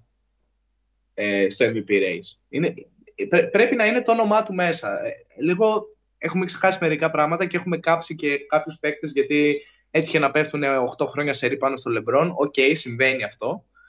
Αλλά από εκεί και πέρα, ο Ντεμάρ Ντερόζαν είναι ένας υπερπαίκτης που το δείχνει κάθε στιγμή, ειδικά φέτος στους Bulls, σε ένα φοβερό περιβάλλον. Έτσι. Ε, μην ξαναλέμε τώρα για το roster των Bulls και το πόσο βαθύ είναι και πόσο versatile, ας πούμε, παίκτες έχει μέσα. Ε, πιστική νίκη θα πω εγώ χθες με τους Knicks. Ε, σε ένα μας που οι Knicks ήταν αρκετά καλοί, δηλαδή ο Randall ήταν σε φοβερή βραδιά, ας πούμε. Ε, Παρ' όλα αυτά... Θα πω, θα, πω, ε, θα τολμήσω και- να πω επειδή είδα το match ε, όλο, θα πω ότι δεν ήταν και θα εξηγήσω παρότι όντως ε, και τα στατιστικά και η τελική του γραμμή κτλ. Προφανώς μπορούν να δείχνουν κάτι τέτοιο. Θα εξηγήσω γιατί δεν ήταν. Ναι, αλλά... Να πω για την ιστορία, ο- ο Ντερόζαν έχει 26,8 πόντους μέσω όρο, 5,4 Απίστευτο. rebound, 4,2 assist. Και ο Ζακ Λαβίν έχει 26,5 πόντους, 5,6 rebound, 3,7 assist. Είναι σχεδόν identical τα Και- stats και- τους. Can't stop this backcourt, man. Μμ; Τύπου, δεν μπορείς να σταματήσεις αυτό το backcourt με τίποτα. Ενώ θα περιορίσει τον Τερόζαν, θα σου βάλει 30 ο Λαβίν. Θα, περι... θα προσπαθήσει να περιορίσει και τα δύο φτερά.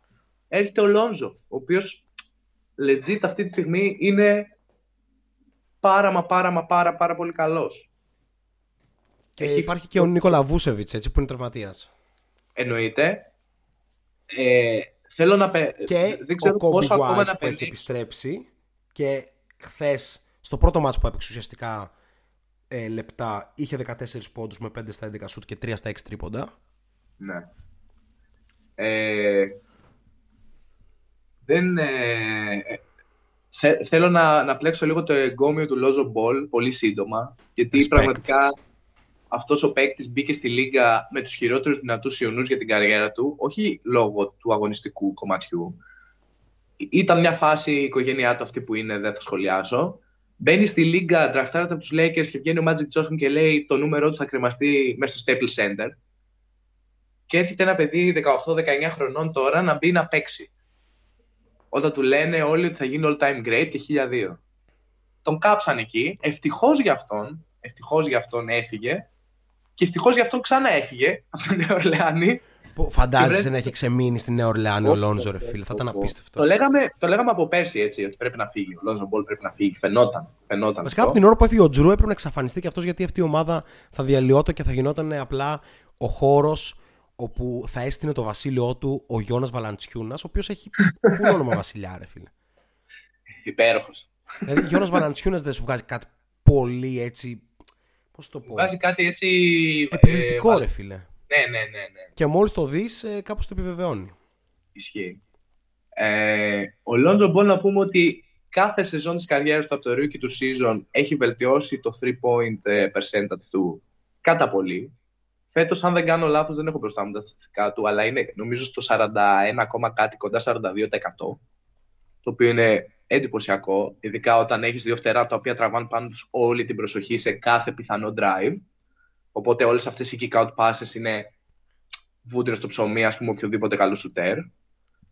Ε, 43,6% για τρεις φέτος ο Λόνζο. 43,6, ναι. Ε, έκανε και κανένα δύο, τελευταία, δύο τελευταία μάτς που είχε κάτι στη λέξη στα 8, οπότε μπορεί να ανέβηκε και να έχει χάσει λίγο track ε, αυτό το νούμερο. Ε, ε, δεν, δεν θέλω να πω πολλά παραπάνω για το Σικάγο. Το, το επενώ εδώ και αρκετές εβδομάδες, η αλήθεια είναι. Χθες απλά μου επιβεβαίωσε για άλλη μια φορά ότι πάμε καρφί για πεντάδα. Θέλω να Ε, πλέξω εγώ λίγο το εγκόμιο του Λόνζο με τη σειρά μου. Παρακαλώ. Δεν με νοιάζουν τα στατιστικά του. Ο Λόνζο είναι η απόδειξη ότι δεν χρειάζεται να έχεις 9 assist μέσω όρο για να είσαι point guard. Ο τύπος απλά στείνει την ομάδα να παίξουν έτσι όπως πρέπει να παίξει. Δεν χρειάζεται καν να δίνει αυτός του assist, γιατί οι assist πρέπει να δοθούν από ένα πολύ πιο πρικισμένο παίκτη από τον Λόνζο, από τον Demar DeRozan. Μμ. Ο Λόνζο θα της δώσει τις assist του γιατί έχει φοβερό court vision και ίσως ο καλύτερος μαζί με τον αδερφό του transition playmaker στη λίγα και ίσως και μαζί με τον Van Vliet και τον Lowry που το έκαναν για χρόνια αυτό στο Toronto. Αλλά εν πάση περιπτώσει, ο Λόνζο στείνει την ομάδα και ξέρεις, κατεβάζει την μπάλα στο μισό γήπεδο και τρέχει τα plays. Αυτό είναι το πρώτο και κύριο πράγμα που πρέπει να κάνει playmaker σε όλα τα επίπεδα μπάσκετ στον πλανήτη. Και ο Λόνζο το κάνει αυτό σε βαθμό αρτιότητα. Δεν θα γίνει all-star με αυτό, αλλά θα είναι πρώτη ομάδα στην Ανατολή με αυτό. Ναι. Ε, Πάμε λίγο chat. πάμε λίγο chat. Έχεις Ε, ο chat Μπόμπαν ή με- έχω; Έχω κι εγώ. Για Πάμε πες. από μένα και αλλάζουμε. Ε, εντάξει, respect στους Warriors, αλλά δεν δέχομαι το αμέσως επόμενο θέμα να μην είναι το καταπληκτικό Knicks Bulls. Πήγαμε εκεί Μπόμπαν, μεγάλος Ε, οπαδός των Bulls. Πιο πάνω ο Bill λέει μάγκε χρωστάτε βίντεο μετά Πασπύρου. Ε, ποιος είναι ο Bill και γιατί ξέρει για αυτό το βίντεο, εγώ Bill, θα πω. καλησπέρα. Καλώς ήρθες στο Shotlock Podcast. Ελπίζουμε να, σας, να σου αρέσει. Ε, Bill, δεν ξέρω ποιος είσαι, αλλά αυτό το βίντεο συ- συνοδεύεται και από μια άβολη φάση, η οποία ακολούθησε αυτή την τάπα, η οποία είναι Θα όντως το ανεβάσουμε εντυπωσιακή. αύριο. Αύριο το πρωί δεσμεύομαι. Ε, anyway, ο Μπόμπαν λέει επίσης DeRozan στο MVP ladder θέση τρία πίσω από ε, Κάρι και Durant. Το ακούω. Ε, εκεί, γενικά στις θέσεις 3 με 5 κάπως παίζουν ε, κάποια ε, αρκετά ονόματα. Ε, αλλά νομίζω ότι ξεχωρίζει αυτό το Demar. Είναι πολύ ο είχαμε Κάντης, πολλές... sorry. Ναι. Ε, το όνομα του Γιάννη Αντετοκούνμπο, ας πούμε, που Καλά. έχει βάλει κατά σειρά 47 πόντους και μετά είχε 32-20 σε 30 λεπτά. Ναι, δεν, Μάλλον και αυτό Κάπως- κάπως παίζει. Ε, Ρε παιδί μου, ξέρεις τι παίζει τώρα. Ο Γιάννης πιθανώς φέτος δεν έχω δει τα ακριβή νούμερα, αλλά παίζει να έχει καλύτερα νούμερα από τις MVP σεζόν του. Ήδη. Ε, όλα αυτά τα τσεκάρω, συνέχισε. Ναι. Ε, ή είναι τέλος πάντων πάρα πολύ κοντά σε αυτά. Παίζει μία αφήγηση, ας πούμε, ότι κάπως εντάξει. Πώς γινόταν, ρε παιδί μου, με το Harden που είχε τρεις σερή σεζόν που έβαζε 30 φεύγα μέσω όρο και κάπως τον κάναμε overlook, δηλαδή έμπαινε λίγο στην άκρη. Έχει αρχίσει να παίζει αυτό με το Γιάννη. Βέβαια, ο Γιάννης πήρε ένα πρωτάθλημα και δεν παίρνει το σεβασμό που το αξίζει, η αλήθεια είναι. Οπότε πάει και τον κερδίζει μέσα στους Lakers, πάει τον κερδίζει γράφοντας 30-20 Ε, ο και 30 Γιάννης λεπτά.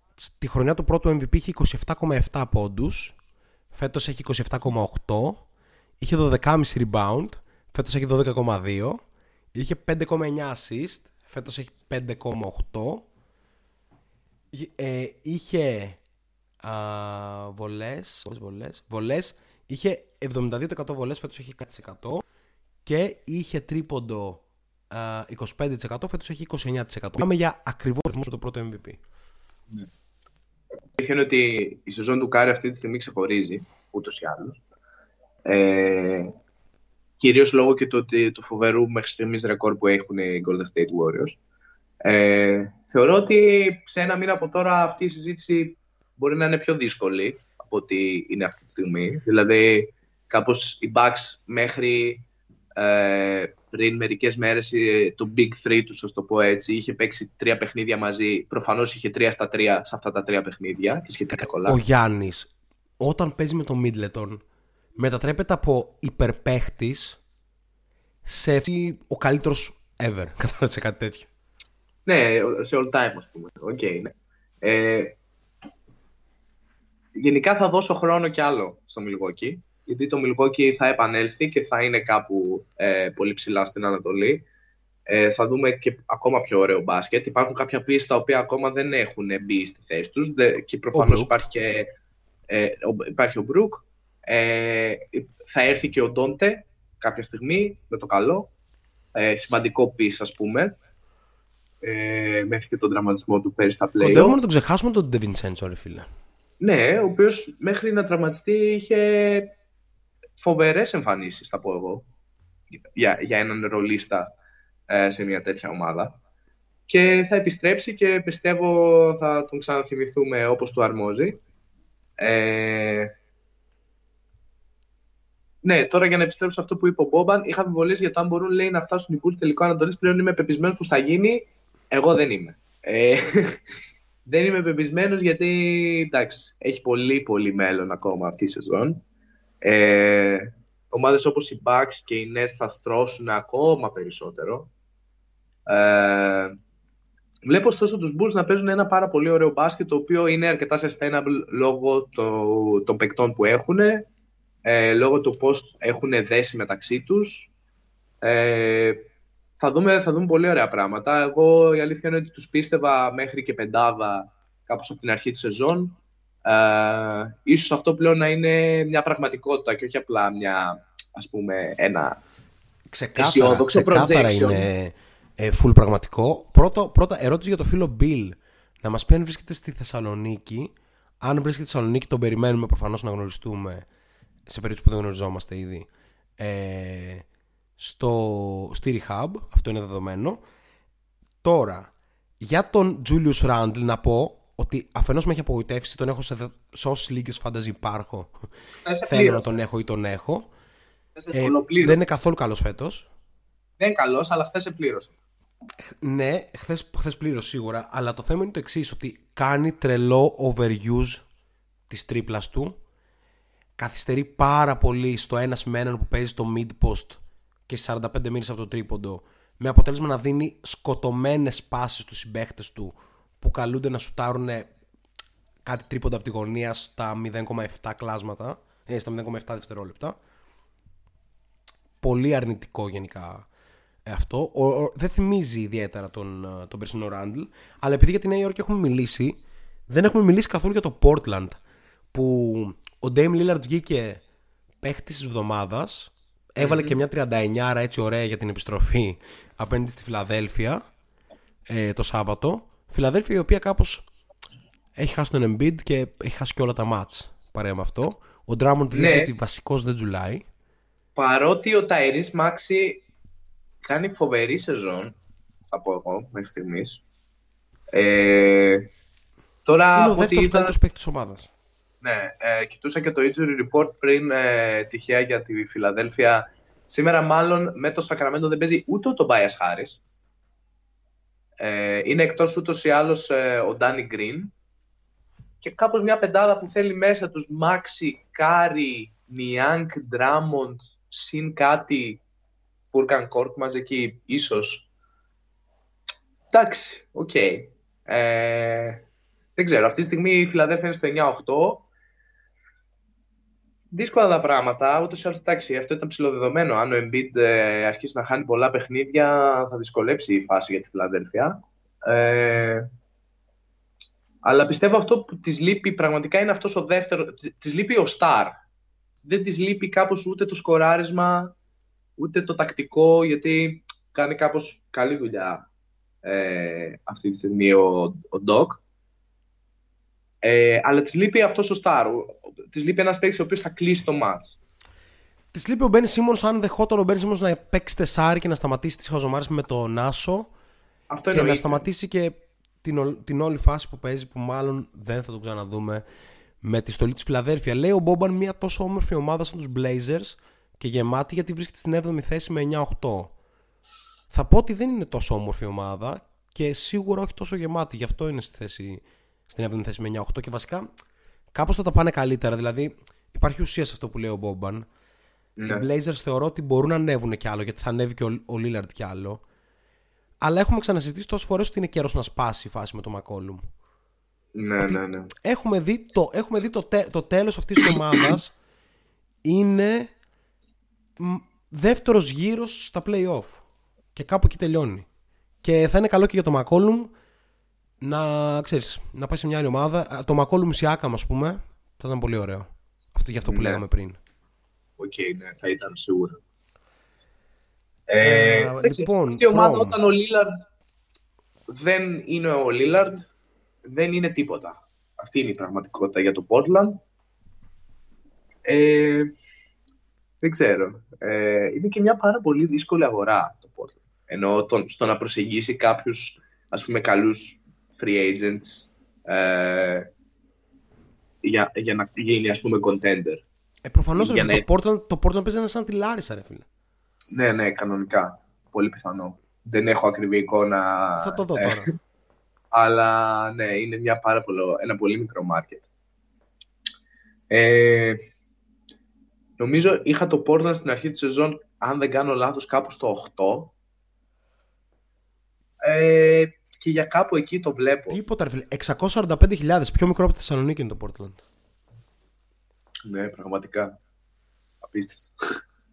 Ε, ναι, και κάπου εκεί το βλέπω, όντως το Portland, για να πω την αλήθεια. Ε, μιας και, και δεν, δεν ξέρω αν έχεις κάποιο άλλο comment για το Portland, αλλά ήθελα να κάνω έτσι μια αυτοσχέδια μετάβαση. Μιας και οι Los Angeles Clippers δείχνουν σημάδια ζωής τις τελευταίες δύο εβδομάδες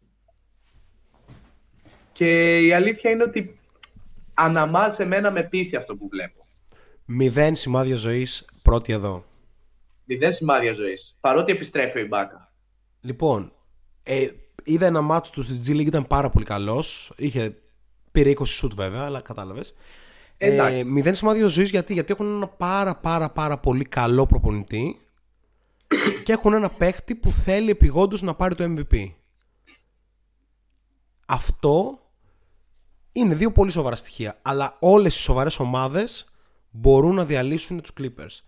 Και όσες ομάδες σοβαρές έχουν παίξει με τους Clippers νομίζω το έχουν κάνει. Ναι, δεν είπα ότι οι Clippers θα κάνουν καμιά φοβερή σεζόν. Εντάξει. Εννοώ να τερματίσουν παράδειγμα στη θέση 7. Α, εντάξει, τη θέση 7 ναι. Η θέση 7 Κατάλαβα. είναι το 7 με 9 νομίζω είναι εκεί που θα παίξουν. Ναι. Οι Μάλλον Clippers προς αυτή 7 τη αν στιγμή- συνεχίσει το Memphis να μας τα χαλάει έτσι. Ναι, το Memphis. Έφαγε Θα, θα πάμε σε 140 ένα στους λεπτό στο Timberwolves. Memphis. Να πάμε σε ένα λεπτό στο Memphis για να δώσω κάποια stats για τους Clippers. Οι Clippers είναι, αν αυτά που βλέπω είναι updated, που νομίζω είναι, 22η σε offensive rating αυτή τη στιγμή και δεύτερη σε defensive rating αυτή τη στιγμή. Ναι. Ε, έχει να πει πραγματάκια αυτό. Αυτή είναι η δική μου εκτίμηση.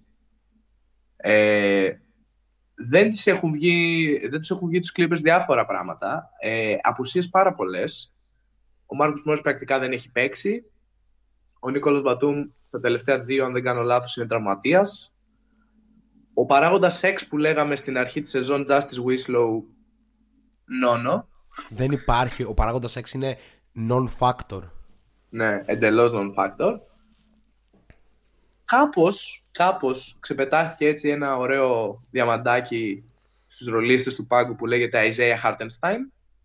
Με αρκετά ποιοτικά λεπτά θα πω εγώ, όσο τον έχω Ε, δει. Πρώην MVP τελικών G League. Ε, δεν, ε, θα έπρεπε κάποια στιγμή να βρει το ρόλο του στη Λίγκα.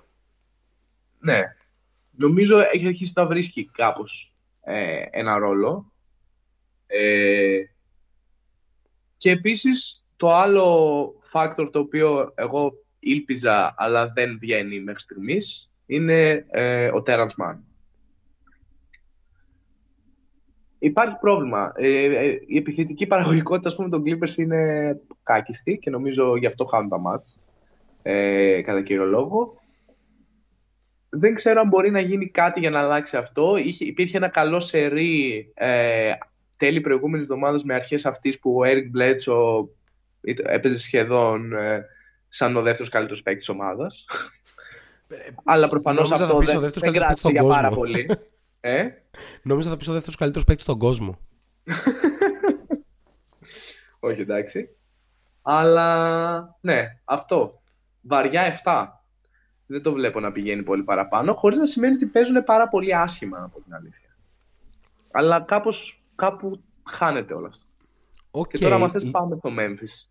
Ε, όχι στο Memphis, γιατί είναι πάρα πολλές οι ομάδες που θα πρέπει να συζητήσουμε. Α, πάμε σε λίγο σε κάποια νέα της Λίγκας. Θέλω να κάνεις ένα εκτενές σχόλιο σε δύο περιστατικά. Ε, βασικά θα ξεκινήσουμε, θα πάρουμε τη σειρά κάπως συζήτηση news φάση, που είναι ένα, ένα κομμάτι που πάντα θέλουμε να βάλουμε λίγο πιο οργανωμένα στην εκπομπή και ποτέ δεν, καταβα- δεν το καταφέρνουμε. Πάμε λίγο να πούμε για την απόλυση του Luke ε, Walton μετά από αυτό το σήμα. I need to know Everything. everything. Who in the what and the where I need everything. Trust me, I hear what you're saying, but I like it's new what you're telling me. I'm curious, George. I happen to. Τώρα μπαίνεις. Τέλεια. ε, δεν, ε, τι- τι να πω, να πω επιτέλους, να πω έπρεπε να έχει γίνει εδώ και τόσο καιρό. Για πες μέχρι να έχουμε- βάλω νερό. Οκ, για βάλω ένα νερό. λοιπόν, Λουκ Βόλτον, ο χειρότερος προπονητής της Λίγκας. Άνθρωπος ο οποίος κότσαρε για μόλις λίγα παιχνίδια μια υπερομάδα των Golden State Warriors και κάπως έκανε όλο αυτό, κεφαλαιοποίησε όλο αυτό στο να προπονεί εδώ και τρία χρόνια στο NBA. Κατάφερε μια ομάδα, καλά δεν θα συζητήσω καν για, την, για το πέρασμά του από τους Lakers, αλλά κατάφερε μια ομάδα όπως το Sacramento, το οποίο, οκ, δεν είναι ομάδα top ταλέντου, ας πούμε, στη Λίγκα, αλλά έχει κάποια πάρα πολύ ενδιαφέροντα pieces και κάποιους καλούς βετεράνους. Μέσα, σε αυ- και μέσα σε όλο αυτό το σύνολο προφανώς De'Aaron Fox, Tyrese Haliburton, Harrison Barnes, Richaun Holmes, ο ε, Davion Mitchell επίσης είναι μέσα εκεί ε, και άλλοι πολύ καλοί ε, παίκτες. Κατάφερε να το έχει αυτή τη στιγμή στο 6-11 αμαρτία, ας πούμε, θα πω εγώ. Δηλαδή, το να συγκρίνεται αυτή τη στιγμή το σκορ σου με την πάρα πολύ κακή Ιντιάνα, να, να είναι κοντά με το Ορλάντο ή το, Σ- το Σαν Αντώνιο, που είναι κάπως κακά τα ψέματα κακές ομάδες, ε, εντάξει. Δηλαδή έχεις ίδιο ρεκόρ με την Οκλαχώμα, η οποία δεν διεκδικεί τίποτα, είναι αστείο. Ε, ήταν καιρός να συμβεί αυτό. Νομίζω κάπως οι ίδιοι παίκτες δεν ήθελαν να συνεχίσει να συμβαίνει αυτό το πράγμα. Ε, Ε, νομίζω οι παίκτες τον ήθελαν τον Walton. Αλήθεια, το πιστεύεις αυτό; Έτσι νομίζω. Ε, Δεν ξέρω ο Fox μόνο αν δεν τον ήθελε. Αλλά είναι και λίγο αχαριστή εκ μέρους του Fox. Γιατί τον παίχτη Fox τόσο υψηλού επίπεδου scorer γιατί ήταν καλός playmaker και γρήγορος και τα λοιπά, ο Walton τον έκανε για να τα λέμε όλα έτσι. Δηλαδή, αν έκανε κάτι ο Walton, ήταν player development. Είδαμε πολλούς παίχτες να, να αν εξαιρέσουμε τον Bagley βασικά, είδαμε τον Buddy Hill να γίνεται κανονικός παίχτης με τα πολλά τρίποντα, ξέρεις, του βρήκε ένα ρόλο. Είδαμε τον Fox να γίνεται κάπως σαν- κάτι σαν all-star. Είδαμε τον Harrison Barnes να γίνεται ένα από τα καλύτερα wing, ε, από τους καλύτερους wing ρολίστες στη λίγα. Νομίζω πραγματικά δεν είναι όλα αυτά. Αυτά ναι. Αλλά. Ε, άκου ένα fun stat, φίλε. Για Ο πες. Luke Walton έχει κάτι τύπου 68 νίκες και 150 ήττες, κάτι τέτοιο. Ναι, ναι. Και είναι ο δεύτερος καλύτερος σε winning percentage προπονητής στην ιστορία των Kings. Καλά. Ναι. Οι Kings έχουν να Δηλαδή, πάνε πλέον ο από Walton το εξασφάλιζε ότι δεν θα 2006, βγουν βέβαια. τελευταίοι, ας πούμε, και αυτό τον κάνει το δεύτερο καλύτερο στην ιστορία τους. Ναι, εντάξει. Τώρα μην πιάσουμε το τι είδους σωματείο είναι το Σακραμέντο, ας πούμε. Ναι, αυτό. Ε, εκεί θέλω να καταλήξω ότι ο Steve Kerr είπε ότι. Ε, θεωρώ ότι ο Walton είναι ένας πάρα πολύ έξυπνος ε, προπονητής τεράστιος γνώστης του μπάσκετ κτλ. Αλλά λέει εγώ όταν ήρθα στους Warriors είδα μια ομάδα έτοιμη από τον Mark Jackson είδα τον Draymond, τον Steph και τον Clay έτοιμους να τους πάρει ένας προπονητής και να τους φτάσει εκεί που είναι να φτάσουν γιατί είναι ήδη πάρα πολύ ψηλά είδα τον Bob Myers να με ρωτάει κάθε μέρα τι αλλαγές πιστεύω ότι πρέπει να γίνουν στην ομάδα για να το βελτιώσω κτλ. Δηλαδή δεν νομίζω ότι ο Λουκ είχε την ίδια τύχη με μένα. δηλαδή ο Walton με τους Warriors έχει ένα 24-0, δεν ξέρω αν το θυμάσαι. Ναι, ναι, ναι, ναι. Έτσι. Οπότε σίγουρα παίζουν εκεί συγκυρίες. Αν βρεθείς, όπως λέμε για τόσο παίκτη, άμα βρεθείς στη Μινεσότα, ας πούμε, έχεις καταστραφεί. Έχει και για τους προπονητές, μάλλον κάτι τέτοιο ισχύει. Ναι.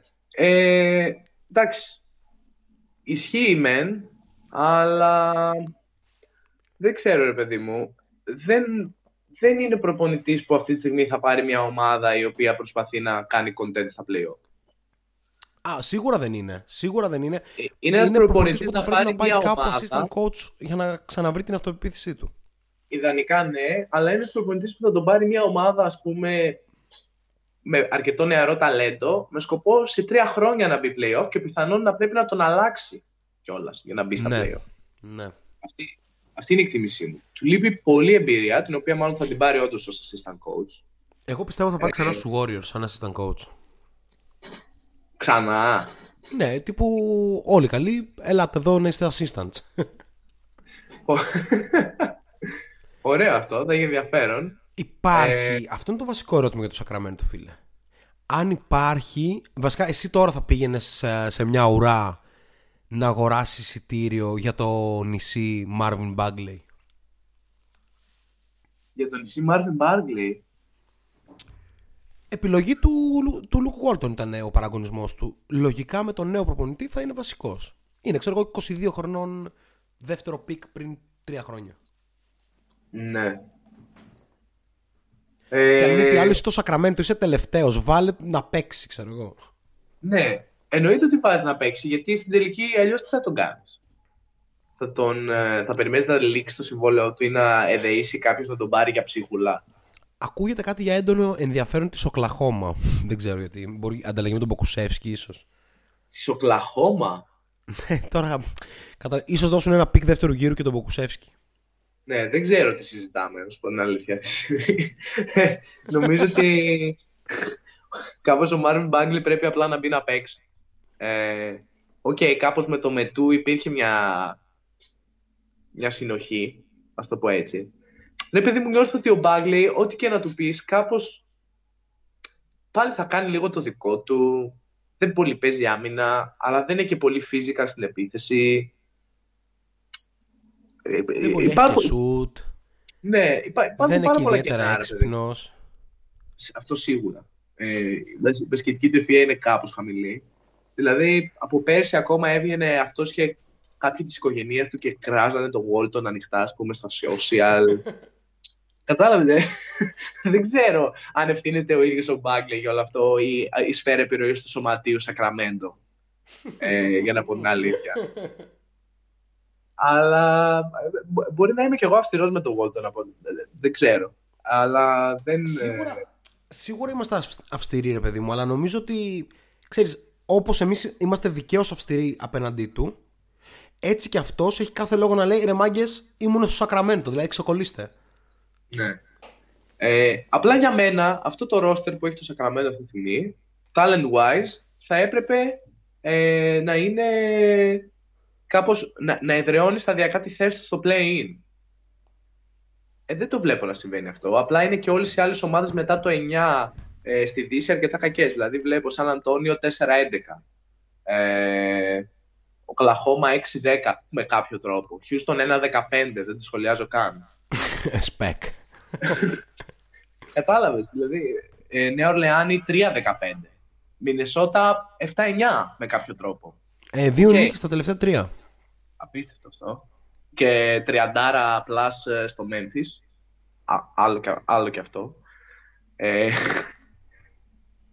anyway, ναι, νιώθω ότι ο ανταγωνισμός σε αυτές τις θέσεις είναι τέτοιος που το Σακραμέντο κάπως θα έπρεπε να εδραιώνει τη θέση του στο, στο 10 αυτή τη στιγμή. Πίσω από το Ναι. Memphis. Ή πίσω, δεν ξέρω από όποιον θα είναι εκεί στο 9. Θα είναι το Memphis, θα είναι το Portland, θα είναι οι Clippers. Μάλλον κάποιοι από αυτούς θα είναι. Δεν το βλέπω να γίνεται. Ναι. Ε, έχει όμως το ταλέντο να γίνει. Δεν το συζητάω καν.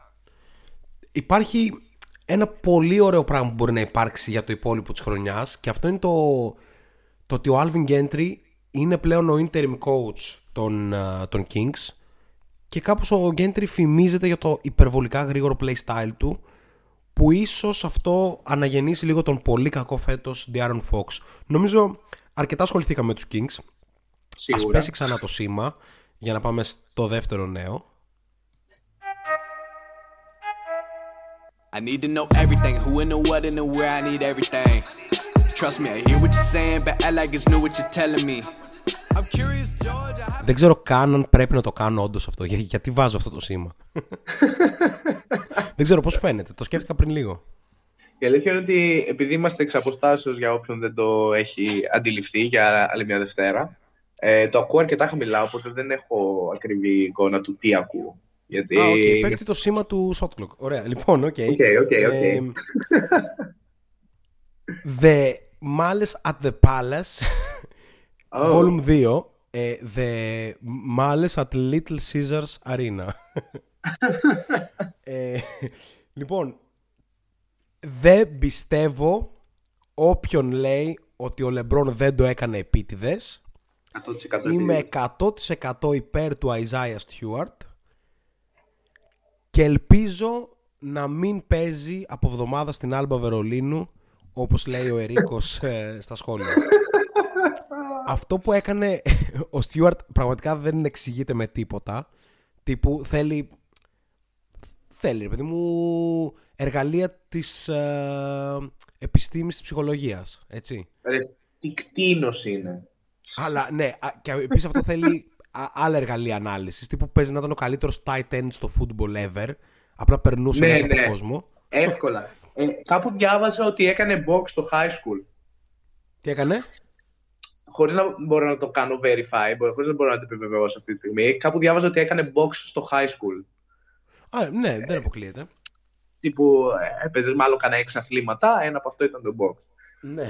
Ε, καλά, είναι κτηνόδη γενικά και πιστεύω το μέλλον τους στη Λίγκα είναι τεράστιο.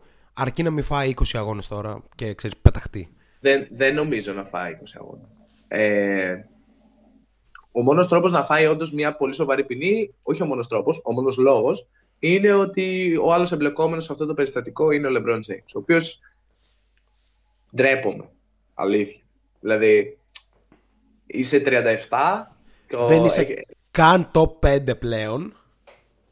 δεν, χωρίς να έχει να λέει κάτι αυτό. Δεν, δεν, δεν έχει να λέει. Όχι, απλά είσαι, ήθελα να 30 πω. είσαι, είσαι ένας 37χρονος all-time great, top 3 όλων των εποχών, okay.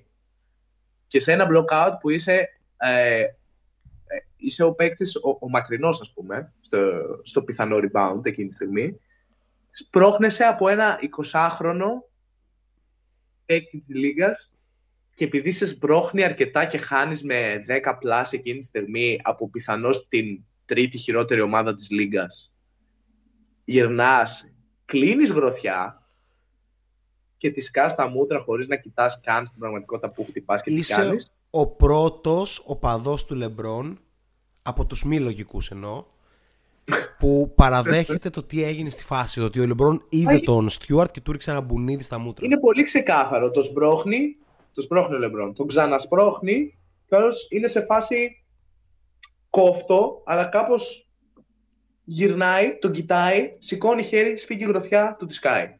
Είναι, το, το βίντεο, το slow motion είναι 100% ξεκάθαρο. Δεν, δεν Επίσης, υπάρχει ξεκάθαρο. νομίζω ότι ο Λεμπρόν συνευρίασε και από το γεγονός ότι οπ, αυτός είναι πολύ πιο δυνατός από μένα. Πώς γίνεται, δεν το είχα συνηθίσει. Δηλαδή ο Αλλά Στιούαρτ εντάξει, τώρα- είναι, είναι όντως πιο δυνατός. Ε, καλά. Βασικά, ο Πολύ Στιούαρτ είναι ένα πιθανό, κινούμενο τάγκ, ρε φίλε. Ναι, ναι, ναι, είναι, είναι, είναι οδοστρωτήρας τελείως.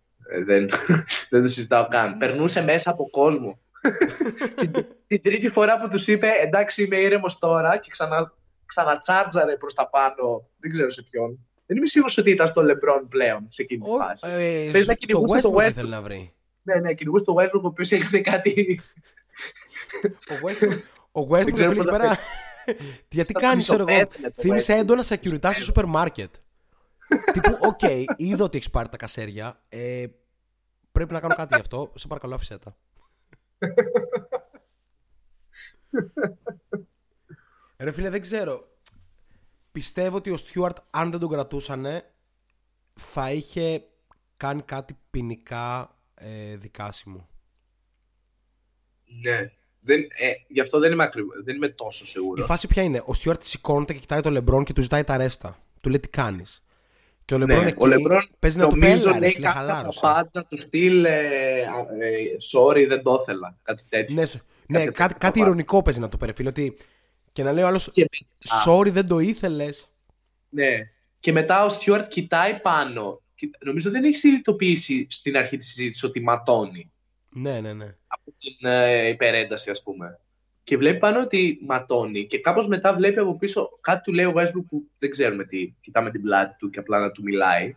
Και τότε είναι που τρελαίνεται. Ναι, ναι, ναι. ναι. Τότε είναι που τα χάνει, πρα- ε, τα χάνει πραγματικά. Ε, σε, σε ένα σημείο εκεί πέρα που τρέχεις, την τελευταία φορά περνάει μέσα από τον Γκάνιγχαμ Περνάει μέσα από τέσσερα άτομα. και μετά παρασέρνει, Θυμίζει ρε λίγο φίλε, το σαν πρώτο οδοστρωτήρα. 2006, Ένα ναι. βοηθό προπονητή που δεν ξέρω ποιος ήταν. Δεν κατάφερα να δω. Απλά είδα ότι τρώει μια σαβούρα ο άλλος, ξέρω εγώ. Ναι, ναι, ναι, ναι. Μου- Μου θύμισε αυτός. στο πρώτο- Αστεία φάση, αλλά πιστεύω ότι ο Στιούαρτ θα φάει μια δεκάρα αγώνες. Και επειδή ήταν ο Είναι Λεμπρόν πολύ. απέναντί του, Λοιπόν. και επειδή από ένα σημείο και μετά υπερέβαλε πάρα πολύ. Ο Λεμπρόν πιστεύω δεν θα φάει ούτε μία αγωνιστική, απλά το προκάλεσε. Λεμπρόν πρέπει αυτό, να φάει δέχτηκε το δύο ejection, αγωνιστικές. τέλος. Η άποψή μου είναι ότι ο Λεμπρόν πρέπει να φάει δύο αγωνιστικές. Αλλά και ο Κίτς. Ε, ναι. Okay. Ε, και η αλήθεια είναι ότι η φάση ε, του Στιούαρτ μου θύμισε λίγο το σκηνικό, χωρίς να πάρει τέτοια έκταση εν τέλει βέβαια από την άλλη πλευρά, David Booker, Gorky Dieng, που έπαιζε Δεν το θυμάμαι σπρόξιμο, καθόλου. σπρόξιμο, προσπαθούσαν να μαζέψουν οι μεν ε, ε, τον δε και λοιπά, να τους χωρίσουν να κάνουν και τέλει τρέχουν και οι δύο προς τα αποδητήρια ε, για να τις παίξουν. Και εν τέλει Φίλε, η δεν το Λίγκα θυμάμαι καθόλου έριξε- αυτό. Έχει παίξει αυτό. Α, δεν- Κάτσε ρε, δεν το θυμάσαι αυτό. Αυτό είναι παλιό. Ναι, το ξέρω, αλλά δεν το θυμάμαι καθόλου. Δηλαδή, τύπου ο Ντέβιν Μπούκερ Ο David Booker την έμπαινε ομά πήγε στα στον αποδητήρια Gorky να Dieng. συναντήσει με οποιοδήποτε τρόπο. Ναι, ναι, ναι, ναι. ναι. Ε, Ε, ο έτσι Booker έτσι πρέπει να είχε έχει- λήξει να το έχει όπλο σκηνικό πάνω για του. την ακρίβεια. Πλέον είχαν απομακρυνθεί στους πάγκους και συνεννοούνται κάπως ε, ο, ο, ο Dieng του λέει πάμε πίσω, κάπως του δείχνει προς τα αποδητήρια και ο Booker είναι σε φάση οκ, οκ, κάπως φεύγει από τον άνθρωπο του Phoenix που τον είχε κλειδώσει από τη μέση εκείνη τη στιγμή και τρέχει προς τα αποδητήρια και το ίδιο κάνει προφανώς και ο Dieng. Εν τέλει η ποινή τους βέβαια ήταν κάτω στο 25.000 τον καθένα από την Λίγκα. Ναι, να πω κάτι. Τι πιστεύω ότι θα γινόταν αν όντως πιάνονταν στα χέρια ο Μπούκερ με τον, με το Σενεγαλέζο κτίνος; Θα τον έκανε μπάλα και θα τον πετούσε στην κερκίδα.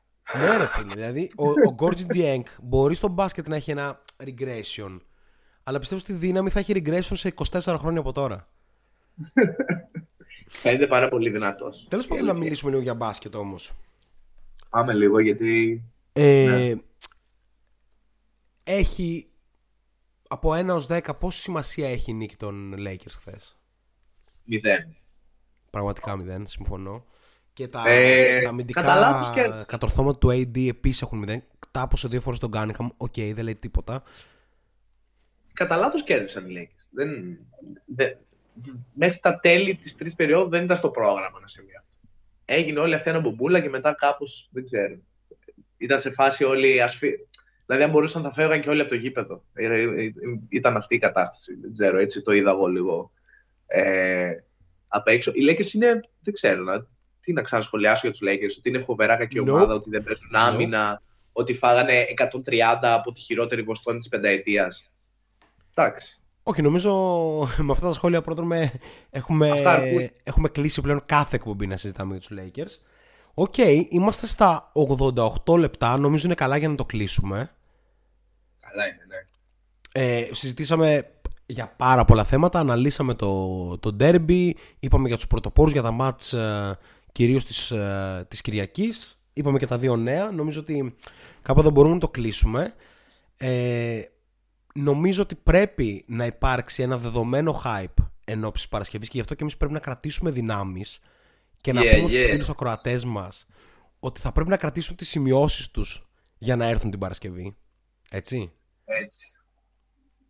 Και γιατί όχι να βάλουν και δική τους θεματολογία ή αν μπορούμε κάπως να τη συνδυάσουμε με τη δική μας. Ε, και γενικά να γίνει όλη έτσι ωραία φάση και διαδραστική με το open mic, να τα πούμε μπασκετικά, να τα πιούμε μπασκετικά και εμεί στο after. Τέλεια. Και γενικά να έρθετε να γνωριστούμε, να δείτε και τι ωραία φάση είναι επίσης στους φίλους μας στη Rehab Pub. Ακριβώς και αυτό. Και είναι ένα από τα πολλά ελπίζουμε που έρχονται.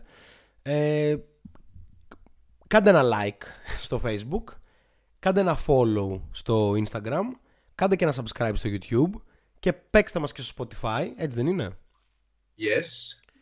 Και μέχρι τότε ε, εμείς θα συνεχίσουμε να επικοινωνούμε με καθημερινά ε, σχόλια στο facebook και στο instagram για την ε, καθημερινότητα του NBA. Δεν ξέρω, έχεις να προσθέσεις κάτι πρόμ. Νομίζω αυτά. Είμαι καλυμμένος αυτή τη στιγμή. Ο Μπόμπαν ρωτάει αν την Παρασκευή θα έχει Euroleague. Δεν ασχολούμαι, αλλά φαντάζομαι πως ναι, Μπόμπαν. ναι, αλλά ό,τι και να έχει, Μπόμπαν, σίγουρα σε περιμένουμε στο open mic ε, της Παρασκευής. ναι, Όπου θα Δηλαδή, υπάρχουν θα και μας πεις μπλουζάκια, γιατί- ο Μπόμπαν ξέρει. έτσι. Οκ, λοιπόν, peace. Γεια πολλά. Καλό βράδυ. Ευχαριστούμε.